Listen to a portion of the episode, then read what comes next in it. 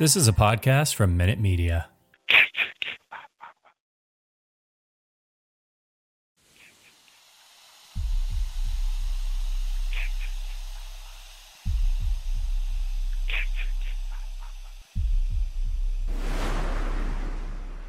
Warning the following content may contain elements that are not suitable for some audiences. Viewer discretion is advised.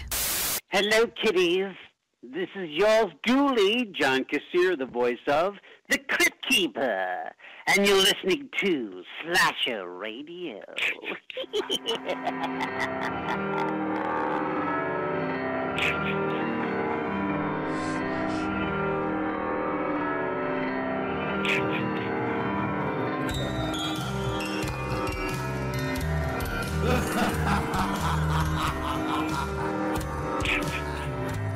Welcome to Slasher Radio. My name is Mikey Bones, and I am joined by my fellow host, Cat Voleur. What's going on, Kat? Hello, how's it going? Really nice. It's going pretty good because we have no Rob. But we do have two special guests this week. Uh, yeah, we do. Um, one of one guest is a pain in the ass. I will say that, but it is Little Miss Huge Clown Penis herself, Huge clown penis. Allie Surreal. What's going on, Allie? Oh, hi. Uh, good. Until I heard the clown penis uh, soundbite again, but great. We're also joined by, I guess, a prestigious guest at, at this time of the calendar because we are still in the middle of balls deep into Chris month at this point. Hi, our Chris. What's going on, man? Once again, from Mount Olympus I descend to grace you all with my glory. Mount Olympus. How'd you get up there? All right, guys, It's hold a on. very climbable mountain. Um, I, I- not for me. I wouldn't be able to get up there. guys, I have to real quick. Um, uh, by no Rob this week. Rob is currently at a Phish concert. All of our regular listeners know what that means. yes. Yeah, Rob is committing felony after felony. Rob's fucked up right now, right now. Oh yeah. So many people are going to be on milk cartons tomorrow. Oh yes, yes. There's no telling what Rob is doing, but he is um enjoying some music while while doing so. Uh, so no Rob this week, guys. I have to real quick though. Um, I was on Greg's live, uh, at Darth Gregor on TikTok, and when I joined, uh, he was doing a tournament, and it was the best subgenre tournament, which I think we should talk about um a little bit because uh it's it's kind of a slow news weekend. It's an interesting conversation. But he, he was going through like he picks out of a bag at random the the subgenres of horror. He's doing the best subgenres. Then he brackets them, kind of like we do with the wheel for Murder Madness, sort of. It's randomized. And he pulled out clowns. and he said, next up is clowns. And then followed up with this. huge clown penis. Beautiful. fucking chef's kiss. I was so happy. You know, Allie, you really need to sell that as a shirt. Allie, how do you feel about that? I'm gonna have to slap it on. Uh, yeah, slap it on a shirt, monetize it, copyright it, all that. All that. You Greg can owes uh, you pay money. me for it later. Yeah. He he said to be fair, that's the second time he said it. Because I didn't know I have to record Greg's lives. Apparently I do. And the first time he said it was so much more nonchalant. But man, it's one of my favorite buttons. Huge clown penis. Beautiful. Beautiful. That's good. That's really good. That's good. but what do you guys think? He was doing best subgenre on a tournament on his TikTok. I mean, for me, it's slasher. Do you guys think anything? You know, what what's your number one? Uh, before I weigh in on this, I just want to throw out my new favorite clown movie. I've already talked about it once, uh, but it was for the Easter egg. So I'm just going to go on record on the show and say that my new favorite clown movie is also Dark Web Murder Show. Very good. I don't know why there were clowns there, but I loved it. it's a to be original movie. Go watch it now. It's free. Free content, you guys.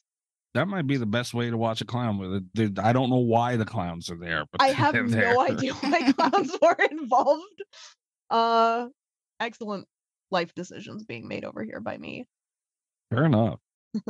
If I had to pick, I mean, slasher's way up there just because that's what I grew up with. Then it probably would come down to a very close fight between either zombie or paranormal movies.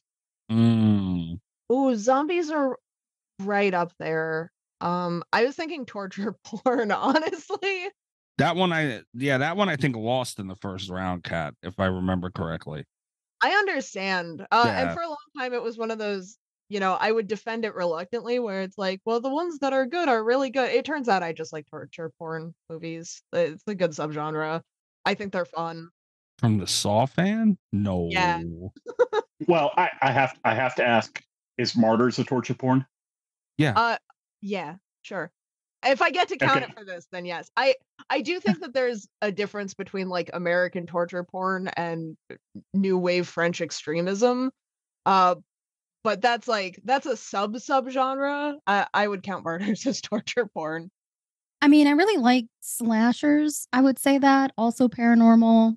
Are we counting like I know Greg had like B movies in his tournament as He a did. subgenre, which I don't know if I agree that that itself is a subgenre. It would depend on the type of B movie, because even for that, I can break it down to like Grindhouse and stuff as well. So Yeah, that's true. I mean, I can have a B movie about clowns too. and exploitation. Yeah, that's true. No. But if it is, I'm gonna throw it in there. All right, fair, fair. It's tough, and we know, uh, Cat, Cat, especially knows the the trouble of making a bracket. You need as many things as you can sometimes, you know. Yeah. So yeah, I, I, that that might be why I'm not. As, and plus, like, I don't know, it, it's kind of evolved in, into its own. It's arguable, but um, I disagree with B movie. I don't think that's the best subgenre at all. You didn't say best. I thought we were doing our favorites. The Because you can do a B movie slasher, you can do a B movie ghost movie. I mean, yeah. there's B movie sci-fi out there. Diversity, a very good point. It lends itself, yeah. I mean, at that point, you might as well just say also then that Troma and asylum are their own subgenres. Kinda. Yeah. Kinda, yeah, yeah, yeah. That's fair. Interesting discussion though. So yeah, Darth Gregor on TikTok. God, Greg, thank you so much for that sound clip. That was beautiful. I laughed so hard. That is good. That's probably better than mine. You should uh replace it. Mikey Mm, never reached for the audio recorder recorder faster. Hold on. Let, let, let's see which one's better. Huge clown penis. Huge clown penis.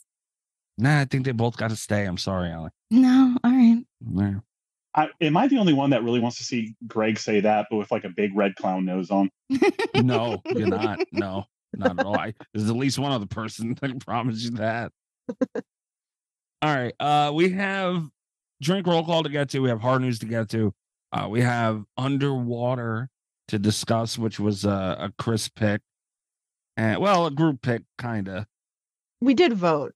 We did vote, but uh, either way, uh, you guys want to get to drink roll call? I Chris is gonna be mad at me because I even went out of my way to ask Chris which what one of the drinks were, and I had a more annoying time than I should have getting my hand on some peach schnapps. So, Chris, I do not have one of your drinks this week, and I I did try. Do I get credit? You get you get credit that and with your other project that you ha- that you've been Yes. Yeah. it would be a real good one for that show too. Mm, I can tell you. Oh, oh, that. Oh, yeah, yeah, yeah. I, I get what you mean. All right. Well, that will come up later. But um, yeah, yeah. I, I was, I, I was. That's a whole nother story. That trip to the liquor store was way more annoying than it should have been. But um, instead, I am drinking. Ja- it's not. It sounds basic, and I guess it is, regardless. But it's a Jack and Coke, but it is an official like Jack Daniels teamed with Coca Cola. And Oh, yeah, I sent you guys the picture. I will tweet it at some point. Uh, yeah, it's a Jack Daniels uh four pack in a can with Coca Cola, and man, these things you could drink them straight all day. that looks pretty good. If I saw that like at my local QT, I'd probably pick up a tall boy. Oh hell yeah, right? Oh shit! I just remembered Allison might have a time bomb for her drink. Uh oh. Yeah, she's been teasing drink roll call, so we'll wait on Allie. I'm nervous. Uh, but yeah, that's what I'm drinking. These things are good. Well, uh, since I'm actually have something to really to contribute this time. Oh. One, I am an old man, so I had another G Fuel for some caffeine to, for a pick me up. But since you guys decided to grace me and not permanently ban me after doing a cartoon episode, I've got some Voodoo Ranger Juice Force IPA. Ooh, Ooh. Oh, I think I've had that one on here before, Chris. Oh, it's good. It's not bad.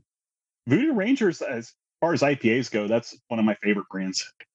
No. Yeah, that's uh that's a dub right there. That's not bad. Kat, what about you? Uh, I am starting tonight with a mudslide question mark. Oh. Uh, I'm I'm trying to clean out my fridge right now, and I had some chocolate ice cream. I still have some Baileys, so I'm I'm I've got about a fourth of this left, and then I am transitioning into I, I'm doing the uh, drink roll call graveyard Mhm, mhm. currently. I've got just like some assorted cans of things I've had on the show before. That's uh, hysterical. Oh, Cat, I just had an idea for a drink. Oh you're talking no, your drink roll call graveyard, don't do it. the North Cincinnati, like uh, Long Island. You just take everything and turn it into a mudslide. that sounds so gross. That sounds, Sounds so really bad. gross. Uh, I might try it. Would it be any worse than Skyline? no. My drink roll call graveyard in my fridge right now is only that ghost IPA, and I still have some of the sweet baby Jesus in there that I is just not gonna go anywhere. And I think I have something else in there. Oh, I have the uh the green teas from the Arizona Hard, which I'm never gonna drink. Don't forget the Jaeger too. Oh yeah, Throw that Joe in there. Jaegers too. Yeah, Jaegers, yeah. That would be disgusting. Like King's Cup, but ugh. That's awful. There's a Patreon show. You all make make a, a horror King's Cup every time you lose a challenge. You pour another drink in. Holy shit, that'd be awful. All right, Allie. I I have to know you've been busting my balls about this for a couple days and bothering me with this drink for th- this show. And well, what'd you do? I just said you might be mad. That's all I said. That that that's cause for worry. Okay. Well, initially I was gonna try and make uh one of Chris's drinks the huge clown penis, Oh, but I could not find huge clown penis. There you go. Sorry. Uh, thank you. Uh-huh. Uh, I could not find the that ding dong latte stuff anywhere. Oh. That stuff is disgusting. Also, you dodged a bullet. Fair enough. It was a little a little sus to begin with, but a little. a little bit. It's a Chris drink. They're all, they're not they're not a little sus. They're all sus. I did uh, end up making a, another Chris drink. Um, I made myself a slasher, which is cranberry juice vodka, uh, with cherry syrup blood around the rim and uh, a cherry with a little uh, sword through it. Holy shit! What? Wait, wait, wait, wait, wait. Hold on, hold on. What the fuck? First of all, why would I be mad at that? Second of all, Gorgeous. Oh yeah, okay, hold on. let me that see. looks good. All right, this will go up on Patreon. Look at you. Where'd you have a sword? I made an investment. Like I said, it was going to take an Oh. investment. I now have a hundred or ninety nine more of these tiny plastic cocktail swords. And welcome to the drink graveyard. And here it is. You are now indoctrinated. Congratulations. I was gonna say Mikey's probably still finding little umbrellas everywhere. Oh, I have 200. I have over 200 of those. The, the case wasn't 100 or, or whatever I thought it was. It was 200. the box is huge. Yeah. Allie, me and you should start a drink company and we'll sell sword and umbrella drinks. Yeah, limited run. Li- Limited run, but God damn it, these things gotta go. All right, I I like this. I like it. All right, with the with the knife behind it too. Is that intentional? yeah, Oh, look at you. Okay, how is it? it's it's pretty good. I mean, it's basically just a vodka cranberry. So All with the cherry and, and a little bit of syrup, but it's good. okay. I like to think that some of my best drinks are the most simple. yes. I would have made the entity had I not already went to the store. I was a little upset because that sounds good too. Uh, that actually, I was thinking about having one of those, but one of the reasons why I'm cleaning out my fridge is because I did not make it to the store this week. Uh, I just thought I just I just thought the entity was a good one for Allie because she plays Dead by Daylight more than Mikey. Uh, yeah, by a lot. You know, she didn't have merch against it. Uh, we don't talk about that. we don't talk about that. Behavior is a wonderful company. oh, uh, Hey, that, opinions opinions could change. uh, uh, times on expressing those opinions can change. the opinions themselves don't really change all that much. Um, that is the plus side, though, Cat, of drink roll call graveyard, and it it does it doesn't outweigh the negative, but whenever you can't, like you know, you're running late and you don't get to the store, you got something. Yeah. Uh, it is a nice perk. It's not going to be anything you like, but you have, or it would have been gone already, but you have something. I will say, Well- because I just cleaned out uh, the fridge uh, from my drink uh, graveyard mistakes not that long ago. So the stuff I have left, not so bad. Okay. You know, Yeah. if you guys told me what you had left, like an inventory, I can I can try to think of something. There is not shit you well, can after do. this week, I'm gonna have nothing.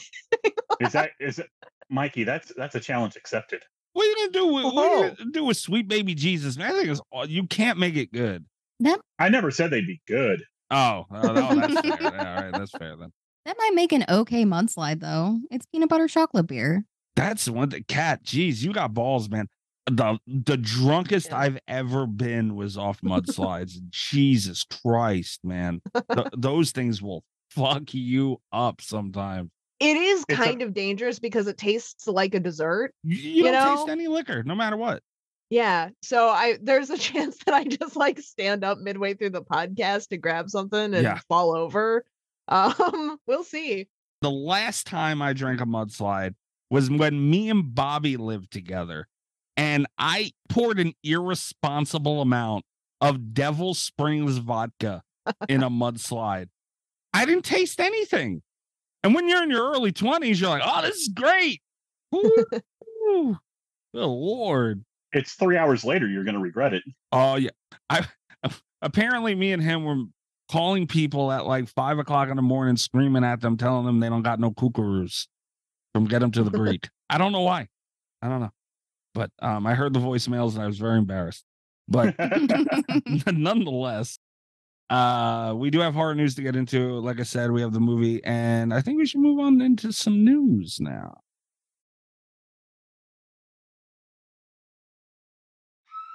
It's time to hump the news with Rob Humphrey. He's not a genius.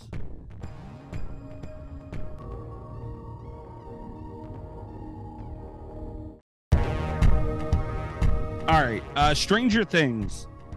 We got a press release email earlier this week, and it's been everywhere since then.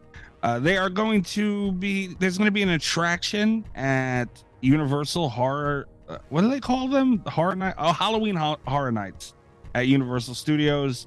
It's Stranger Things. Vecna's in there. I still haven't seen any of Vecna. I mean, I've seen what they look like. The creepiest shit. What do you guys think? Halloween Horror Nights. I. It's one of those. It's one of those bucket list things, and they're opening up a. I think it's going to be like a year-round attraction in Vegas, so I'll finally be able to attend Ooh. one.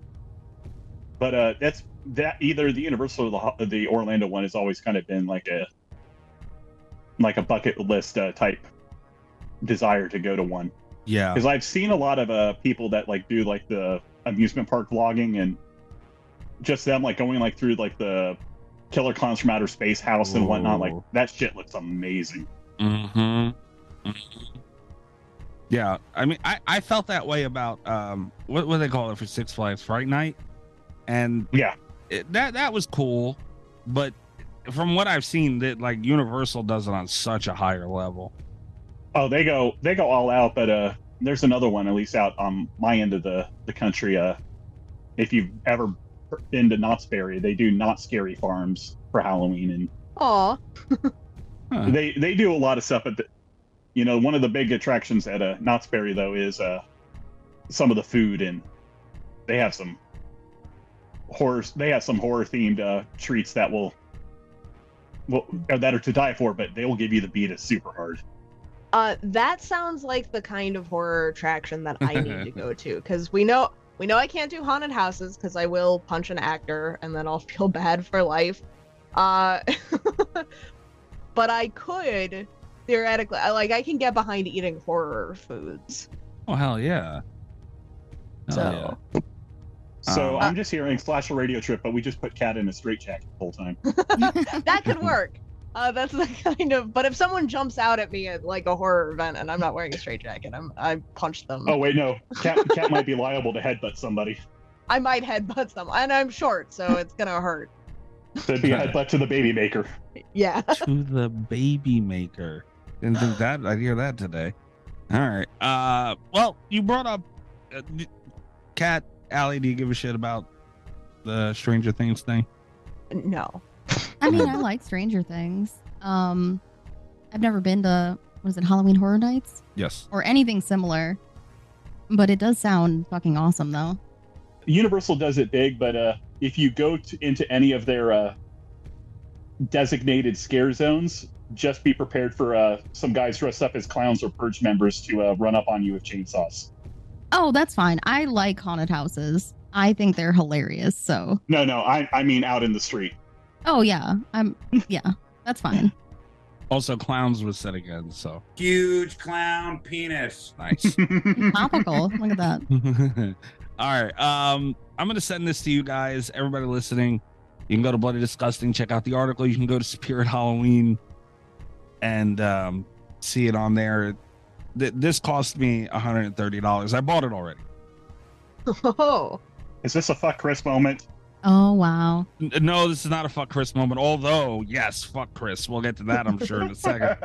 Uh, Killer Clowns from Outer Space, Popcorn Gun.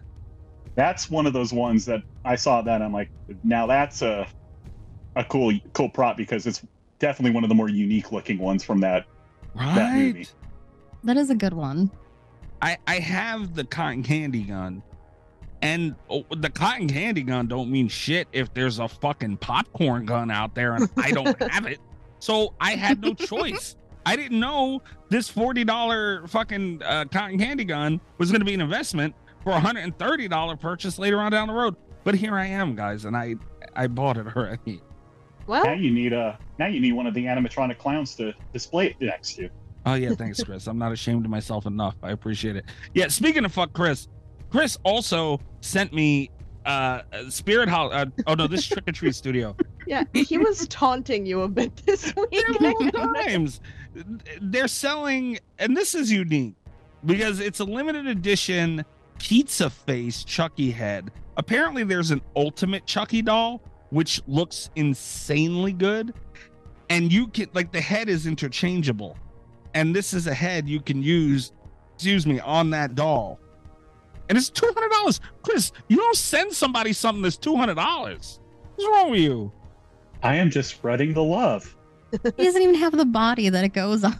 you got to have the body so that way some of the year you have the normal Chucky head. And then the other t- days you're repping the Child's Play 3 head. No, no. The the body is the ultimate Chucky for everybody listening is six hundred dollars. so not only would I have to spend six hundred dollars on the ultimate Chucky, spend another two. This is almost a thousand dollar purchase on a fucking Chucky doll. Allie, be honest, how close was I to buying this fucking thing? It seemed pretty close. It was just for the head though. Like you don't even have the doll. You gonna duct tape it on a different Chucky doll? I, I didn't realize it was just a head at first, and even after I found out, I came very close to buying it. That's the thing, because once you've justified two hundred dollars, you're like, at that point, you kind of want to spend it. You Yeah. know? Yeah. Well, even if you don't get the $600 body, you know, Yeah, you head's could basically cool. you could you you could you can set that up to basically look like the uh the Chucky head from uh the Cult of Chucky Yeah. Yeah. I, I wasn't that mad Andy at it Barclay had. Yeah, that's what Chris. Honestly, I got way too. You can't keep doing this. I got way closer to buying this than I should have. Your hand was hovering over the PayPal checkout. Oh. mm. The only reason is because it did because it has shop pay options and it and there's a couple of different things, but I thought I could get the four month if it and it didn't give me that option. If it did, I would have been yelling at you even more because I would have bought it. Like that's the only reason I didn't. I can't justify fucking what would it be like seventy dollars every two weeks for a Chucky? No. Uh. uh so I got a gun instead. I guess that thing is cool as shit though. Oh no, that I saw that head and I'm like, that is a hell of a good sculpt. And then I'm like, wait, that's just for the head. And then I'm like, how big is it? I'm like, that's a decent size, uh, you know, little bit of memorabilia for for the cost at least. Yeah, well, It's as opposed to at least like it's as opposed to like some of the Godzilla shit that I look at, and it's just like, like I would really like it, but hundred seventy dollars for like a eight inch PVC statue, like, mm, yeah, no. that's a hard that's a Mhm. hard sell. What do you guys think? Did I do the best? I saved a hundred dollars and I got a popcorn gun, but I mean, it's still. I, I think I came out pretty good on the deal, and not. Are you going gonna build a gun case for all of your uh, Killer Clowns guns though? That's the other thing. I don't know where I'm putting this thing. To be honest, I have no idea. Now, what you need to do is get one of those uh, peg boards like people have like in their garage for tools. yeah, Mount it on the wall and then put up the pegs and just put like all your little horror uh, weapons up there, like Oh, a machete, there you go. machete, the gun. That'd be pretty cute. Then you could put that behind like a glass case. It'd look hella nice in your in your den. it would look dope. I, I have. See that that's the problem though. Now I'm gonna have to end up buying more weapons because I mean I have the, the cotton candy gun. I have, now I'll have this one. I don't really have anything else. I have a Freddy glove. I guess that counts, right? Well, That you need to get a Billy. You need to get a Billy Lewis hunting knife. No, no, no. We're spending way too much money here. No, no, no, no. We're not, we're not doing any of that. Let's move on. $130 on a popcorn gun. Why you have to say that out loud again? I know. I'm not happy. I need to get paid early or something. I don't know. That's something has to give this week. Uh, you need to talk to Joe for a payday advance. yeah, fucking Joe. Uh, next thing up is we, we talked about this uh, before we recorded. The Walking Dead, Daryl Dixon. There's a trailer out, uh, teaser, I guess. And Norman Norman Reedus gets kidnapped by evil nuns is the title of the article. That's hot. Anybody give a shit? No. Um, I, you know, I, I'll probably watch it at some point. But Will you really, Cat? Yeah, not because I'm like you know interested, but I do kind of like Norman Reedus. I do too. so that's where we're at. It's when something like this gets released, it's only a matter of time before I'm going to watch it. Uh, because eventually I'm gonna get bored, and that's just Yeah, You know? yeah. I'm not really looking forward to it, but I'm gonna give it a it'll try. happen. Yeah, I'm gonna give it a try just because, but I don't. I'm not confident it's gonna keep me around. So Well, at the very least, as far as somebody who used to read the Walking Dead comics, like anything doing with Daryl and Norman Reedus is essentially all unique content, content, compared yeah. to like it is. He was not really in there. I mean, there was analogs, but you know, so any of this is just going to be all new Walking Dead content to people who had it. Like, there's going to be no theory crafting on where they're going because there's nothing to base it on. Right, yeah, yeah. You know, I'm sure Grandma Bones is going to be very happy. She's clutching her her rosary already. Like, come on, Daryl. Come on, Daryl, hell of a deal. Hell of a deal. There's a Gun Media or Gun Interactive released a new trailer for the Texas Chainsaw game. I don't know if you guys seen it. What do you think? If you have, Chris, did you see? I know Allie, you seen it, right? Oh yeah, I'm very excited for that game to come out. Hell yeah! I must have missed down. this one in my. I don't think this one came across my Twitter feed because it was too busy. Uh, apparently today showing me everything of, of what the hell, Chris. That's fair. I'm surprised you don't get more of that. I'm surprised that's not just your whole feed. By the way, speaking of uh of Twitter feeds, Cena penis today. See? You, you saw John Cena's penis from the Barbie movie? What? No. What? Is Dick's in there? You said Cena penis. Oh my god. No, no, I didn't see a John Cena penis. I seen S E E N or seen to even a penis. Very upset. I wasn't even I opened my Twitter on my phone and boom. I said, Yep, there it is. Just talked about it. On a scale of one to Tom Brady, what did it rate? Oh, it was, oh, it was that poor guy. I felt bad. it's not a good penis. Uh, it was from Darcy the Mail, the Mail girl from Joe Bob though, so it wasn't like you know, it was from a movie. Oh, Yeah, so it wasn't like you know a penis out in the wild or nothing. It was Domesticated. Got it. a domesticated penis. Yes. Does that count as uh, one of these? Huge clown penis. No, those are definitely wild. Only if it's got makeup on it. Oh, funny. I love that button so much. Uh, yeah, I, I, I mean, I need this game. It's going to be on Game Pass, so I'll probably at least give it a try. I'm watching uh some of the some of the uh, YouTubers that I follow, like uh, Cartoonz and Delirious. Like I'll probably enjoy playing the family more, but Oh yeah, at least it seems like the Survivor loop is not terrible either. the Survivor loop is so unique, insanely. Like I was very impressed. I played a lot of Friday the Thirteenth. I played a bunch of Dead by Daylight. This is something very different from either of those, and I'm, you know, it's a lot of fun. I mean, I would want to play Leatherface, but I mean, I saw a lot of uh, gameplay as the Hitchhiker, and it's like Yeah, I could, I, I like, I, I, I I was watching just like the house gameplay, and it was like, there's a lot of fucked up shit I could do to people once I, you do your your uh, opening chores. oh, the Hitchhiker was my favorite to play as. Um, I played the test, but you could only play as three family members. mm-hmm. Um, Leatherface was my least favorite by far. me too. I would have thought he'd be more fun, but yeah, the Hitchhiker was a lot of fun. Yeah, Being creepy, crawling around inside the walls. It's probably because Leatherface is a little straightforward, and his quote unquote chores for the for the family is mostly going around and destroying barriers so everybody else can run around freely. Yeah, Yeah. pretty much. Yeah, but I mean, uh, like Cat- I didn't think about that so much. Like Chris said, the Hitchhiker. We might. I mean, Hitchhiker's just fun to play as, but that map blends itself to Hitchhiker very much. I don't know if he'll be as strong on something like uh, the gas station. We don't know. We haven't gotten to play that map yet. But uh, yeah, th- this game is fucking awesome. A- And by the way, too, Chris, I never enjoyed playing Killer on a game before until Tex. I would rather play Killer than than Survivor on See? Texas Chainsaw. That was my thing. Like with Friday, I I only wanted to play as Jason, but Nah, you know, to be to be polite to the lobby, it's like, well, you got to give everybody a chance. For me, I, I it's kind of like Dead by Daylight. Like when I played with you guys, like it was all right, but I really, in Dead by Daylight especially, I didn't really like the, the survivor loops and that as far as me- gameplay and mechanics went.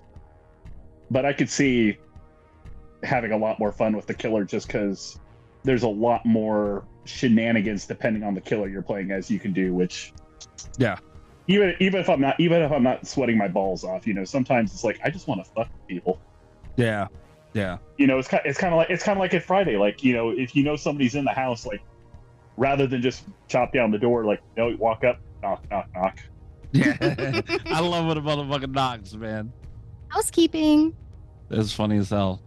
Tell him go away. Uh, yeah. Uh, August eighteenth. Can not by when this episode comes out, less than a month. Soon, Yeah.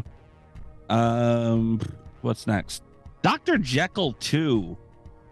Uh, Eddie Izzard is reviving the the franchise. I guess I don't know if it's a franchise. The title, at least. Uh, Creepy Duck made a poster about it. Uh, for it. I don't know if it's official, but uh, what do you guys think about a new Doctor Jekyll movie? That's different. I mean, is it still going to be taking place like in a classical era? Is it a, or more of a modern day take on it? I mean, Uh, they, they just have the poster from Creepy Duck. Again, I don't know how official it is, but it, it's old style. But it's hard to tell with Creepy Duck because you know he just makes stuff for fun sometimes. Yeah. I mean, with Dr. Jekyll's an interesting property that I don't think hasn't really been explored Mhm. outside of very few films. But it's an interesting it's an interesting character to do. It's essentially the original Incredible Hulk story in a lot of ways. Yeah, I like the idea of the character. Like, uh, if you've ever read uh, Alan Moore's League of Extraordinary Gentlemen, he's Dr. Jekyll and Mister Hyde are one of the one of the more interesting characters throughout that whole series. So, Yeah. I'll give it a try. I mean, I'll I'll, I'll definitely keep an eye out for when the trailer hits. Allie, you're uh, you don't really talk much about the the old classical horror. What do you think about this? I mean, you said it was Dr. Jekyll and Mr. Hyde too? Yeah, that's what it seems like. I didn't think there was a. I didn't see a one. So You don't know about Dr. Jekyll, Jekyll and Mr. Hyde? I mean, I know of the story, but I Oh, didn't yeah, know there was was a a- movie. Yeah. Oh, well, it's probably probably all right. I mean, it's much like a ThanksKilling 3 or uh, Spaceballs 3, The Search for Space- Spaceballs 2. Lucky Rob's not here. You're gonna go ahead and bring up ThanksKilling three. You pissed him off. That was you did that too, Chris. I forgot about that. That was that was last year's Chris when he was vindictive and angry. This is new Chris. This year's Chris is th- this year's Chris is being nice and happy and trying to have fun with everybody. Yeah, I can't argue that, but then again, you made me watch fucking Perfect Blue. So Was it Mikey? uh-huh. Was it the worst thing I could have made you watch? oh no, no, no, no, no. Mikey, I feel I so I was really excited to watch Perfect Blue. I had a really good time. I'm glad we did it. Uh Chris had no way of knowing he would influence Joe Bob. I do think you would have been a lot kinder to Perfect Blue if you had watched with Joe Bob and you could have seen Darcy the Mail girl dressed up as Mima because Oh, that, that- helped yeah. my enjoyment of the That must movie a lot. nice. That must have been nice. I agree with that. Wait, Um, wait. Darcy was dressed up as like just civilian or J-pop version because that's going to make a difference here. Uh end of the movie red dress J-pop Mima. oh, wait, hold on. Huge clown penis. oh, there's no clown on that unless I get the googly eyes out. Please get the googly eyes out. oh no. I yeah, man. Uh, it's about Chris. It's in the same s- spectrum of the worst thing you could have made me watch as it is on the other side of that list and the best thing you could have made me watch. It's it's not it's there's not much wiggle room. It's kind of right in the middle because your range of bad is very deep. That and that's not even in my in my range of bad. Like I I No, that I didn't ex- I I did not expect everybody to like it. In fact, I purposely picked it for at least one person to hate it. Yeah, funny how that turned out, isn't it? Yeah. Unfortunately, unfortunately, I got the wrong person. Mhm. It was a bit But- of a misfire in that one regard. But but Splash still, damage. but still, as far as like shows that this this show has done, as far as more thinking man horror, Mhm. I would say it's up there with at least, you know, Silence of the Lambs or or uh, Seven. Oh, it you know, it's it's it's it's not going to be everybody's bread and butter, but I feel at least it has something that everybody can get something out. of. I am very offended that you would mention Perfect Blue in the same breath as Silence of the Lambs, my friend. That that my brain glitched. And seven. And seven, and seven that's fine. I don't Hmm. mind that. My brain didn't Yeah, glitch seven's for good. that. Yeah. Chris, what do you think of seven, man? I liked it, but I wish it showed more than it told. That's fair. That's a fair point. some of the potential for kills using the seven deadly sins were exceptionally well done. Gluttony is probably one of the best best deaths there, but uh, then like lust was just kind of like an off-screen affair. It's like, eh, They did gloss over some of the sins pretty a little bit. Yeah. it- they they kind of hand waved, and you know, Wrath definitely got the uh the easy way out. You know, I never thought of that. Uh, maybe that's why I feel as strongly towards like you know it being a more police movie than you know like however I feel about it. Maybe that lean le- lends into it a bit because you know it was very they show up and it's done, and like yeah you can appreciate the effects. I always the, the effects were great, but you know like it wasn't. It took that aspect away of killing and was just more oh let's Maybe that's what it was. I never thought of that, Chris. It would have essentially been like if Saw only showed the aftermath and never the actual traps in action. It would have been Spiral, is what you're saying. E- even Spiral showed you at least the traps going. Not enough that I ever understood what was going on. I mean, the Those subway things. the subway showed enough. The finger trap showed enough. I I had no idea what the fuck that finger trap was, though. I was like, what kind of sci-fi alien blood goo nonsense is this? It's the same as like audition using piano wire to cut off a dude's leg. I don't know. I I knew what was going on in audition. I I see your point about seven, though.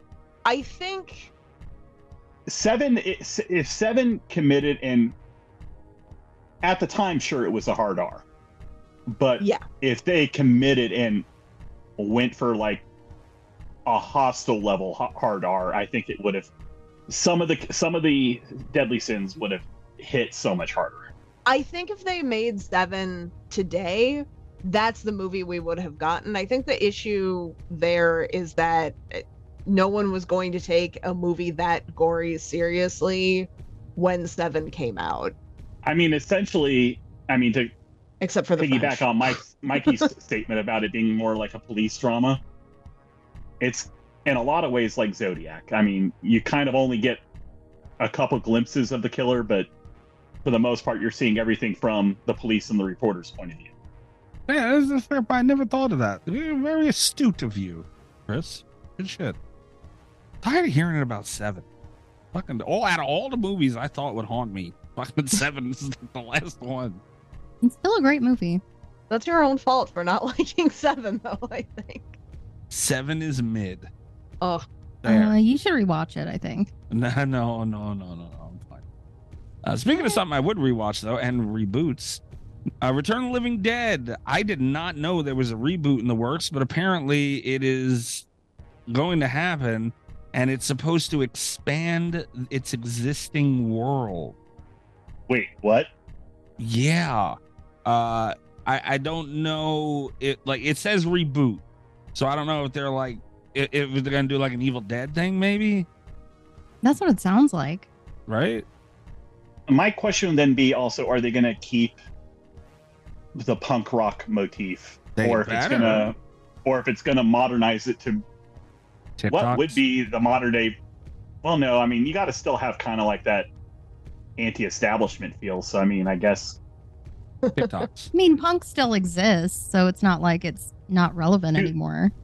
too yeah but modern day punk is like I want a pop punk Return of the Living Dead. cat cat just cat wants just wants justin bieber bieber Oh themed no. I'm offended that you think that Justin Bieber counts in that. Well i mean you, you you're you're a little babby i mean i don't know what i don't know what you you zoomers are into these days Zoomers. Wow. and Chris filling in on the Rob jokes. I appreciate it. I know. I'm like just. I got roasted by our important guest. Rob style. i mean if you i mean have you guys not paid attention that most of the, the drinks i designed for you are based off lore from the show That- yes, yes. it's very much a, you you and and you and fucking and Will, man, are a hell of a team. Hell of a deal and a hell of a team. Oh, uh, at, at this point, when it comes to those video memes, Will's Oh, it, Oh, Will's fucking great. killing it. Those Will are- is I'm so killing Rob also. literally. That that Chris that Chris- that that one of slasher radio things uh, Alley month is over, and then it just pans over and it's Chris. Dude, Will, shout out to Will, man. Allie, what's Will? I always forget Will's handle because Will CTMP, right? Uh, hold on. Yes. Will CTMP. Yeah. I always forget Will's handle. I don't. The letters confuse me. Will. Yeah, a- and also he's a TikTok goat too, apparently. So oh yeah. yeah, It's uh, Slashers Assemble on TikTok. hell yeah. Will, Will's killing me on doing like new age memes. I'm I'm more Yeah. old school text on image. I don't know how to do that shit either, man. It's it's like witchcraft to me, and every time he does it, it's a new magical spell, and I laugh so fucking hard. Will is I can't do that shit either. That one from last week of Rob, like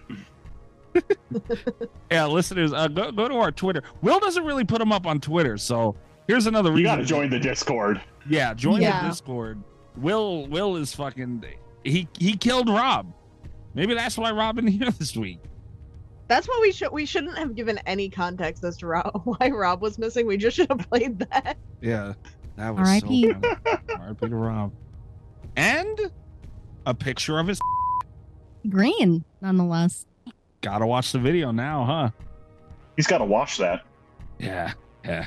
Get the hose, Will. Come on now. Go hose that thing down. I think that was it for the. Yeah, that was uh, Return of the Living Dead. I mean, it's a big title. They better not fuck it up.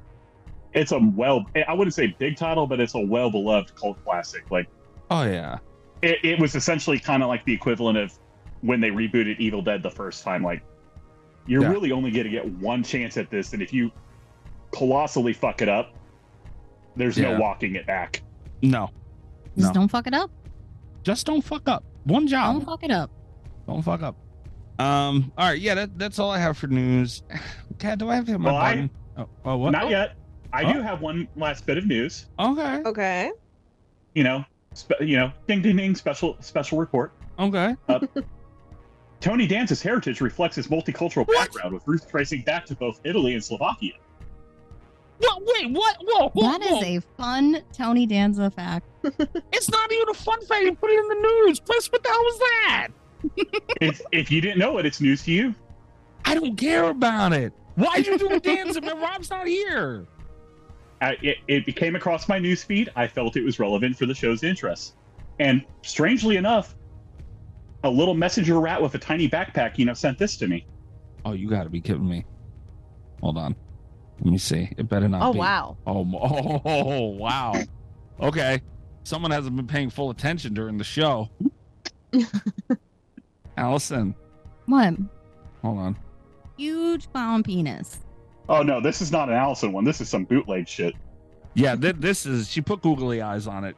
You're supposed to be paying attention, Allie, not fucking with with with this stuff. What are you talking about? I didn't do. I clearly did not do this. Allie's been here the whole time. I've been here. Yeah. When would I have the time? Can I can I talk to you for a second, Allie? Yeah. What's up? You, you know I told you not to do this anymore, right? It wasn't me. I don't No, know. no, It was. It was an anonymous No. submission. Allison. Yeah. You know I told you not to do this anymore, right? Didn't do it. Oh, if this came to if this came to me from Allie, I would just throw her straight under the bus. I mean, we already got her, we got the bonfire set up for. Her. Trust me, this came on Messenger Rat. You know, this very well might not have been fucking. Allie, did you do this? Oh, I didn't do this. I told you it's anonymous. There's no way googly eyes came up. I really don't know if you fucking did this right now. I shouldn't be this confused.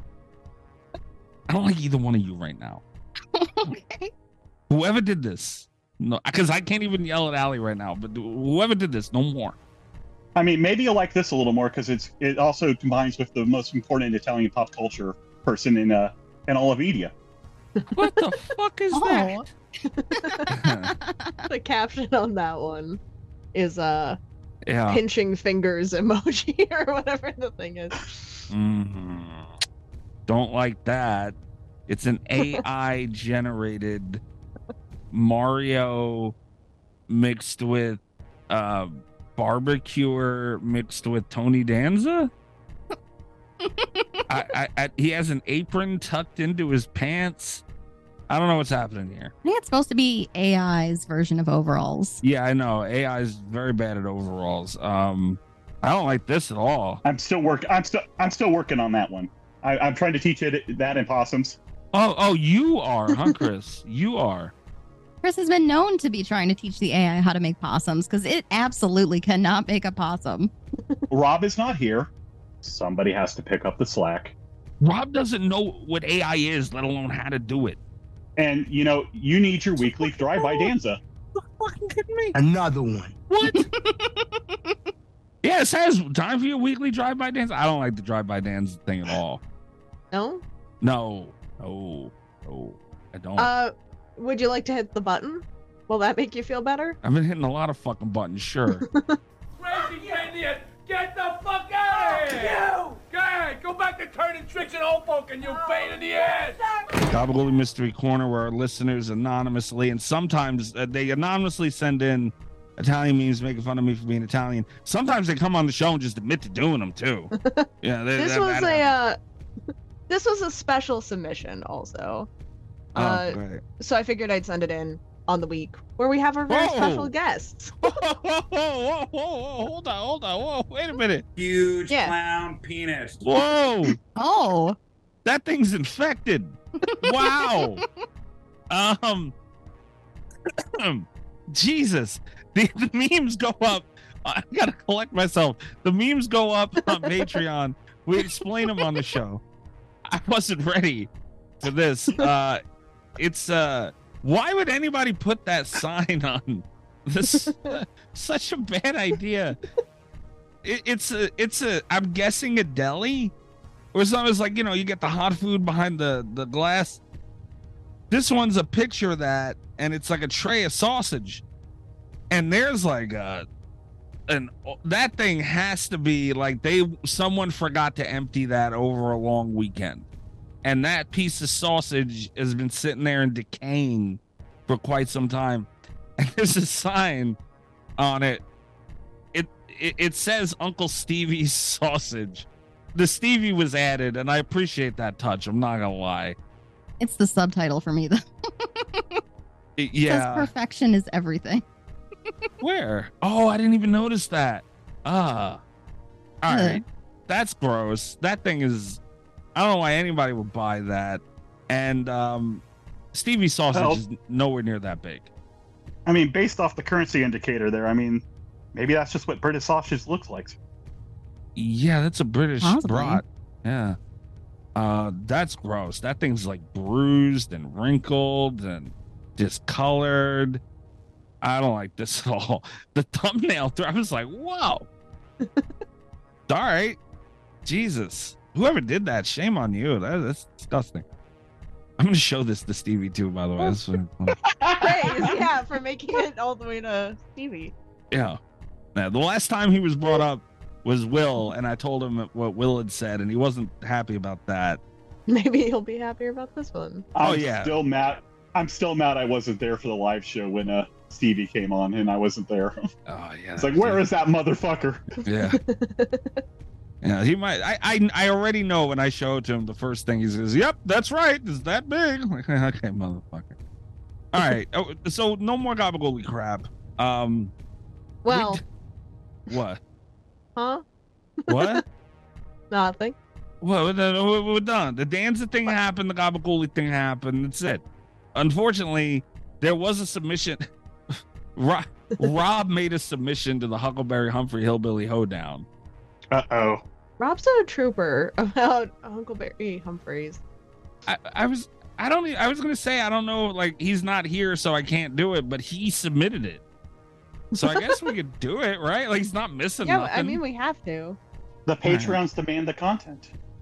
Yeah, that's fair I was gonna save it till next week but like I said he fucking seen it the Huckleberry Humphrey Hillbilly Hoedown is similar to the Gabagool Mystery Corner where we make fun of Rob for uh, moving down south and becoming a redneck but uh, apparently he's making fun of himself for it as well why won't this copy I did. He sent it to me at, at like four o'clock in the morning too. I didn't even see it until I woke up.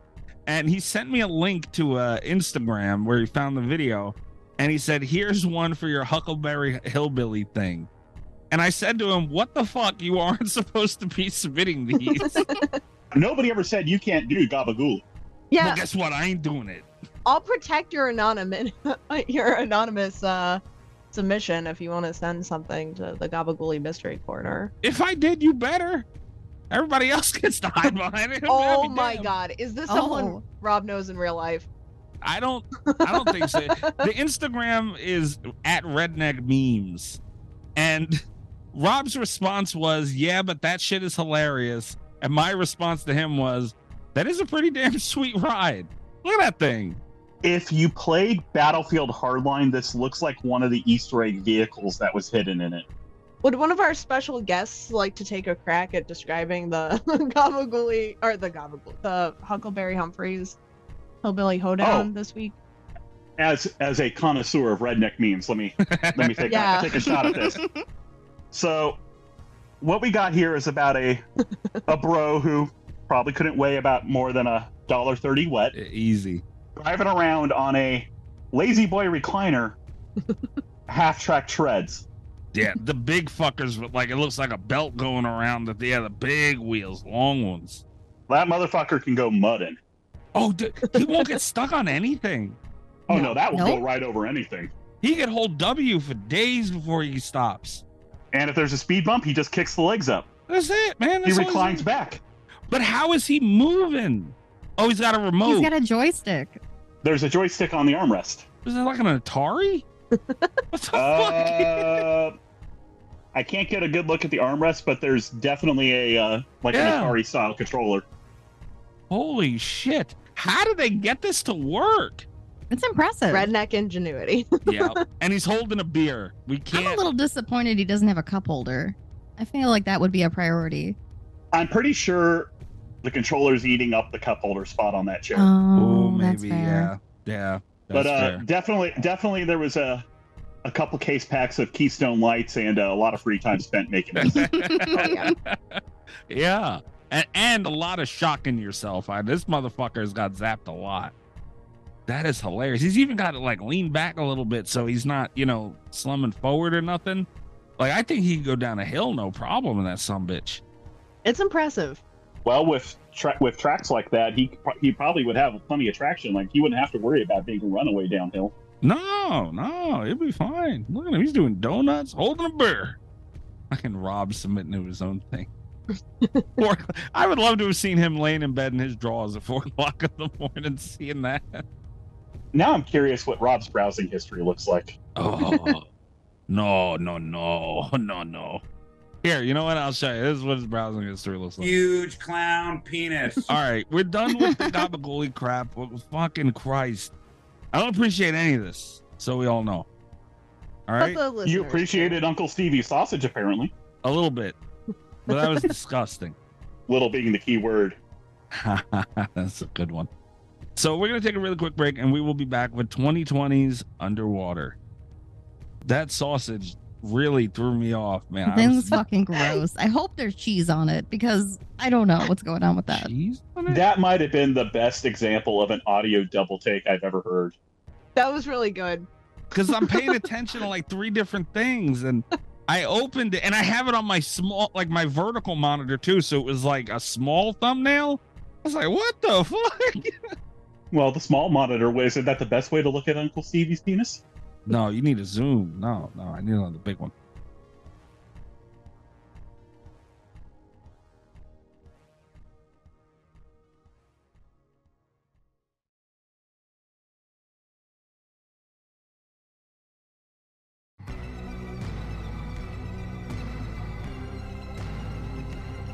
All right.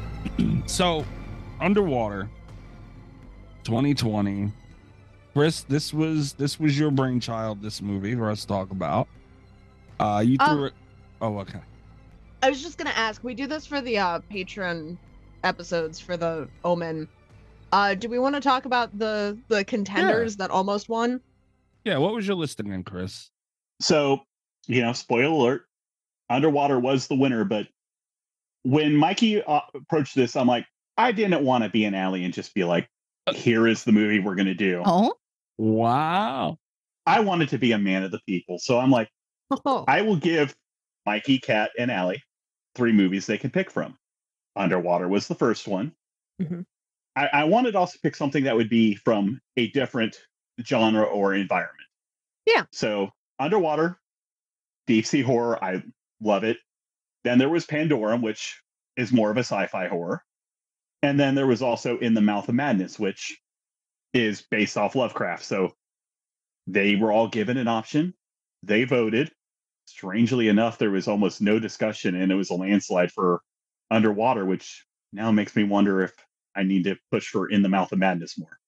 there was some discussion because after we had voting, um, you gave like a special voting deal that I was all on board for, uh, but I was ignored. Oh, in case, I, I, thank you for bringing that up. I forgot. Yeah. In case there was an absolute, everybody was against it. I gave everybody an abort clause. Hmm. If all three of them would agree to a veto all three of my choices, we would do Ichi the killer. Oh yeah, no, that wasn't fucking happen. And then the votes for uh, Underwater became even stronger. Uh, except for me, I, I switched my vote at that point to abort all options, but only because I wanted to watch Ichi the Killer. Cat, Uh, Cat didn't just even hit. Cat didn't even hit the big red abort button. She leapt across the table after it. yeah, I was ready for that. Um, Yeah, But- no. I was not voting for each of the, especially after Perfect Dark. Yeah, no, no, I was not voting for that at all. I didn't want. I did it, Mikey, for you. I didn't include it in the main voting because you already had to do one subtitled movie. I appreciate that. That is very kind of you. Uh, I appreciate that. So, so you didn't have to do a subtitle movie by default. But if you didn't like any of my choices, you had the option, but you were going to have to pay for it. That being said, these were all solid options. Uh, I voted for Underwater because it was, uh, at the time, I believed it was the only one I had not seen, uh, which is why I voted for it. But the other two, great movies. I almost went with uh, In the Mouth of Madness. Uh, Mm-hmm. Friend of the show, Will Dolphin from uh, the creator Millie Le- Lily Madwhip. Um, what was W Dolphin at Dolphin at Twitter on Twitter? Um, he's that. I think that I think he said that was his favorite horror movie. Was Yeah. I'm pretty sure, yeah. And we almost did that on the show, and I I forget what we did instead when he was on. Uh, what uh, we did Prince of Darkness. Prince of I think. Darkness. Yep, that was it. I didn't know that was I didn't know that was Williams' favorite there. I think it was. I think it was. I almost went with it for the sake of William, but I I I'm a sucker for underwater stuff. I love aquatic things, and uh I also before we get to why why Allie why you picked it, but before that, I want it be, to be known. Me of all people said we should watch Titanic six six six, and I still wish we went with that one. I also was. I, so here's the thing: is that I felt bad because you pitched it after voting, um, and I, and I was happy having voted. There was a part of me that almost wanted to change my vote for Titanic six six six just because I was so excited to see you like trying to vote in a movie like that. I can't You believe know? it. Either. Yeah. It was one of those things where it's like I've seen it, you know, I've seen that one also. It's probably the worst one we've talked about today. I kind of want to vote it in. like, again Oh. sucker for water stuff i can't help it especially titanic i'm i I like the titanic water But- stuff, but not shark stuff. shark stuff I'm stuff than water stuff well no that's not true deep blue sea love deep blue sea you know they can get me with the shark stuff just uh, a certain brand i'm not interested in but yeah so that that's where my that was bare bones like my my reason for picking underwater really boiled down to just okay cool uh, sea creatures yes uh Allie, what about you what, was your thought process throughout the three Uh, by the time I voted, it didn't really matter, but um, I had not seen any of those three films. Uh, I picked Underwater solely because there might be sharks in it. Oh god damn it, Allie. That was the only reason. No shark in, in the whole fucking thing. No either, by the way. sharks. Spoiler. Not one shark. I would have rather watched Titanic 666. I think they would have had sharks. Allie rating this on IMDb later. Zero out of ten, no sharks. Allie based all movie viewings on the amount of sharks. Rate them based on how many sharks. This is a zero shark movie. Kat, don't spoil your review section yet. Allie has time to still type something up. yeah. Yeah, so uh, w- we went with underwater, obviously, and my question, maybe we could just start with this that, that I asked, and uh, it wasn't like shade on the movie or nothing. It's just you know the type of movie it is. I asked, is it a horror movie? And that was a serious question because you know a lot of, uh, especially movies around this time, and even just like modern movies in general, the term horror is so vague, and you know, like movies like this usually tend to lean more towards action than horror. And Chris assured me it was a horror movie, and I I would vote that yes, this is a horror movie. But I want to know you guys do do you think it did a good job of achieving that horror title? Good job is a weird phrase. I I agree that it's a horror movie. Yeah, I think I think it's weird though to uh, if it was I don't even know how to phrase this. I, I think if what it wanted to do was be scary, I, I don't know how I feel about that, but I do think that the existential questions that it asks kind of default categorize it as horror. And, and I mean they do other things really well too that kind of push it further into that category. Um, other than just, you know, kind of landing there by default. Like it has that very claustrophobic feel at times.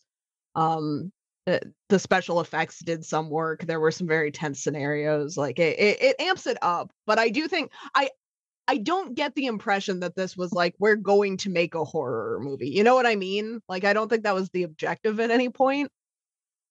Okay.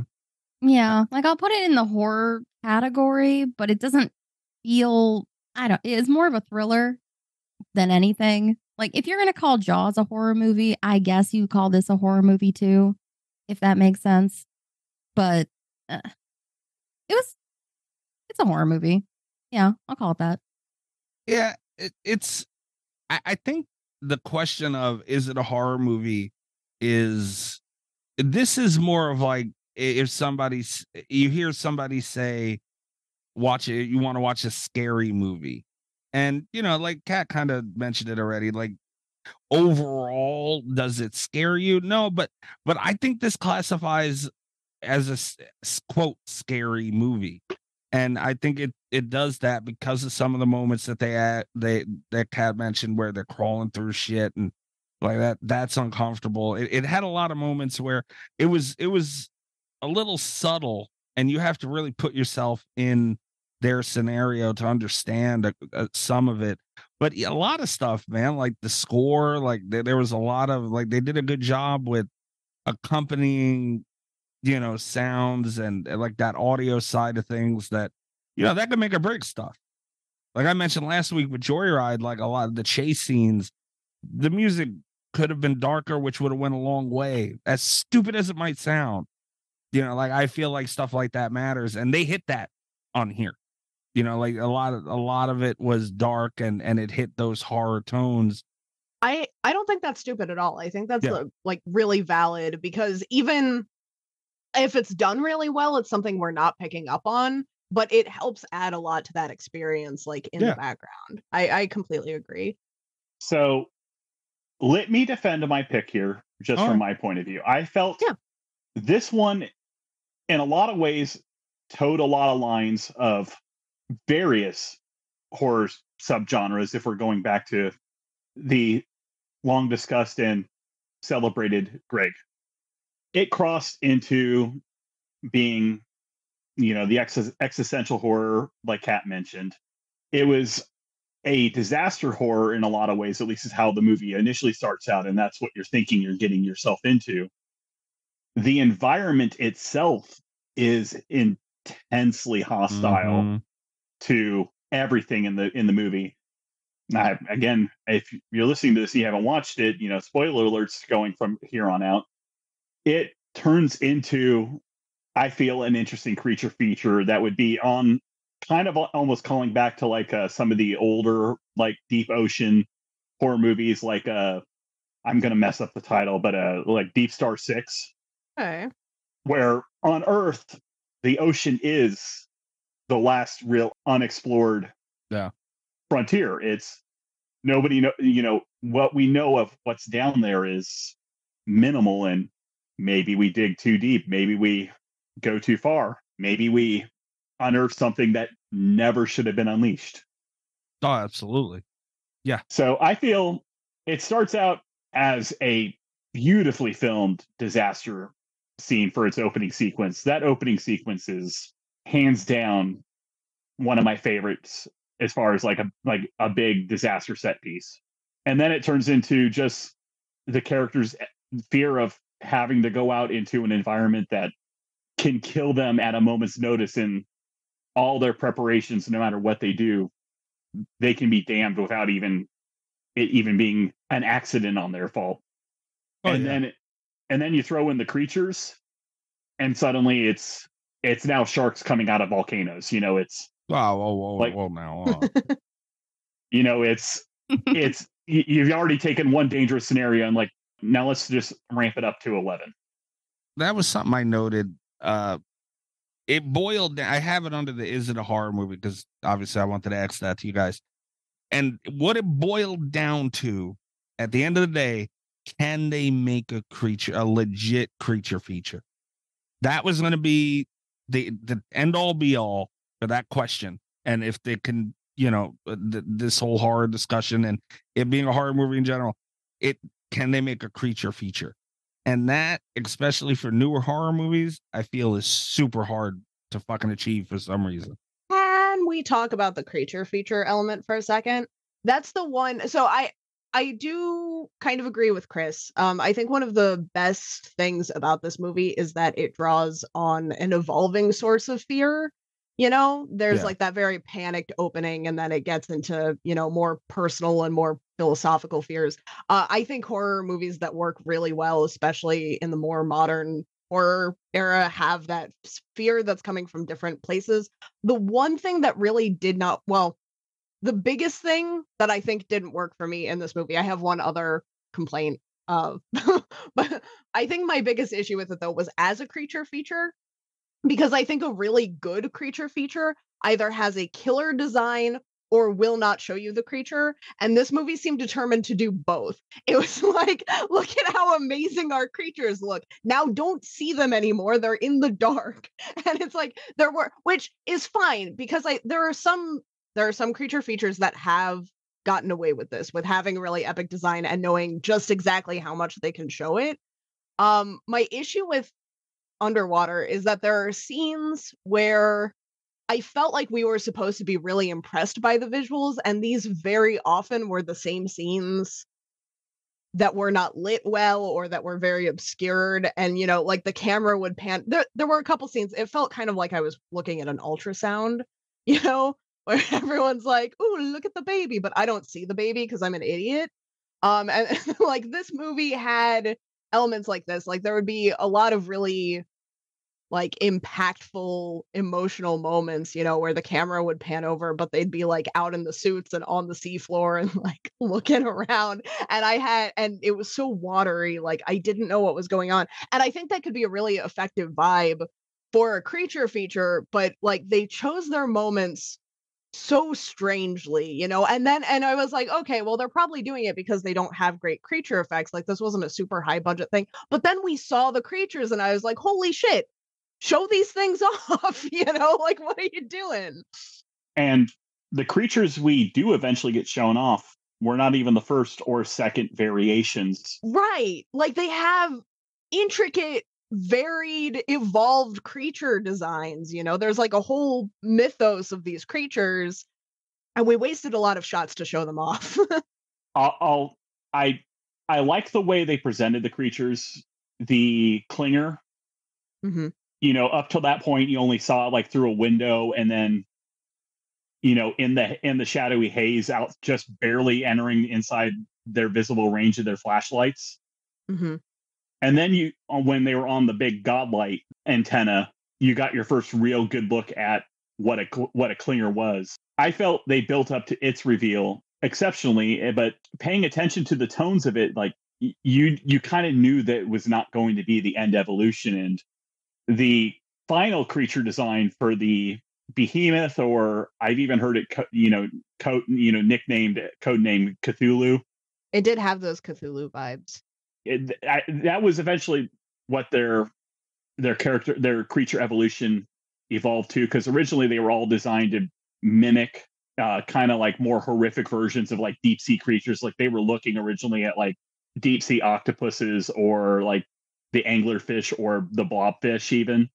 Hmm and then it was really when they got to the godlight scene and uh the uh when they were doing it that they had a stunt performer in a black suit crawling around on it and they just thought the more humanoid appearance of it was a lot more creepier. So they eventually evolved it to be more of what the clinger became in the movie. But the original like behemoth design was originally just a it was essentially kind of like what you would take taken almost out of like a Greek mythology, like a big kraken face with tentacles coming off the back of it, and eventually it evolved into that giant behemoth or titan, you know, whatever monster terminology you want to use.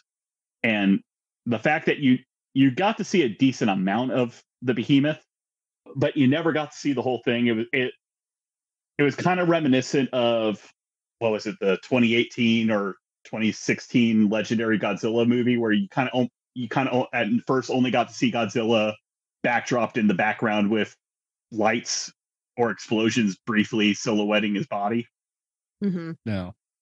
and it gave you enough that you you knew what you were looking at but you're like I want I I, in my opinion, I wanted to see more, but it made sense for the environment because that deep down, the all the only lights you were going to get are artificial, and I I mean, light doesn't travel that well through water. I I under I agree that it made sense not seeing the full thing for the environment that they had, but it's just it felt like they were working against themselves because hands down the best part of this movie is the creature design and it takes place in an environment in, in a setup where we don't get to see much of it, you know? And that was I agree, especially the final the the final creature, the behemoth. Like yeah. you don't you don't get this you don't get the satisfying moment of it breaching the water and you know going on to attack Tokyo like Godzilla would. No. you you only get what you got get in this, and it's at the deepest, darkest depths of Earth. Like the only people on the planet that can go that far is James Cameron on his, in his special submarine. Which Well, I think is true. a genius move if you don't have Okay, the the only- budget. the only yeah. There you go. that comes back. yeah. The the o- the o- the only people that can go down there yeah. And come back successfully. There's five other people that can go down there, but they, you know, coming back is the tricky part. Yes, that's true. But you need something more than a Logitech controller. No, that that, that controller survived, man. That's the best part of that whole fucking sub. What do you mean? it's still down there, intact. Somehow. I don't know how, but that's the fucking thing that survived it.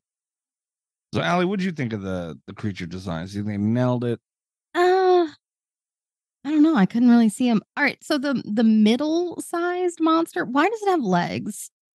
Like it had legs, right? Like an underwater sea creature. I get they wanted to make it humanoid to be creepy, but why does it have legs? The design was originally based off being a parasite, but yeah, it having two legs as opposed to even maybe more of like a mermaid design. Yeah, I thought maybe it was a mermaid at first. I couldn't really see it, but then I'm like, no, those are fucking legs. Why? Why are you walking around? I did get really excited for a second because I thought there were gonna be just like an I thought there's gonna be an army of killer mermaids, and it's like, yes, that would have been better. That would have made more sense than someone with legs walking around it. Oh god, I wrote the depth down because that bothered me too. uh, it was like six point nine miles down. Starbucks Which- accurate mermaids, you could say. But yeah, I, I didn't really see much of the creature, and what I did see, I was kind of disappointed in. So I, I don't think it really paid off how they hoped it would. Well, wait. Were you disappointed visually or just what they did? If that question makes any sense. You know what I mean? I don't know. It's like you're watching Jaws and you're waiting the whole time for the shark to show up, and then the shark's disappointing. Talking a lot about sharks, but you and know, then the shark has two legs. and the shark like, has "Wait a minute." legs and it's walking around 6.9 miles under the ocean surface. Like it didn't. I don't know. The character design bothered me a little bit. It sounds like something you guys would watch, though. To be fair, I would, watch but it's not what I was out that. expecting. I mean, if she wants, if Allie wants something like that, she can just watch Cocaine Shark or Sharktopus. oh god, no, no, no, no, no, no, Ooh, no, no, no, no, ooh, what do you ooh, no, Oh. ooh. Uh, okay, no, uh, I'm in between uh you guys' camps here because as far as the creatures go, I think they looked phenomenal. What they did looked great. I was a little disappointed of what they chose to do because what they decided to do, they did flawlessly a- a- as far as execution. But I I was kind of hoping for more of uh uh an aquatic, you know, like like a like kind of what you were talking about earlier, Chris. Like the octopus would have been like a, a fucking mutated octopus would have been cool as shit.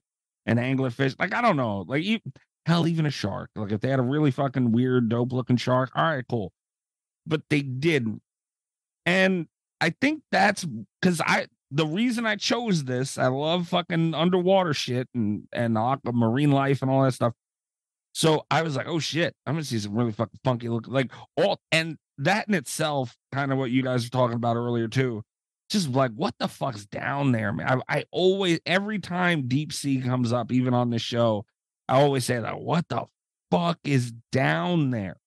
And a movie like this gives you uh kind of like a like VR goggles into you know what could be down there. Like they had all this money and they spent it to make the shit look like we were actually down there. And I was hoping for that. I was hoping for like, you know, those those things in the deepest parts of the fucking world that don't want to be seen. So they go down there and only they can live down there. We fucking don't know.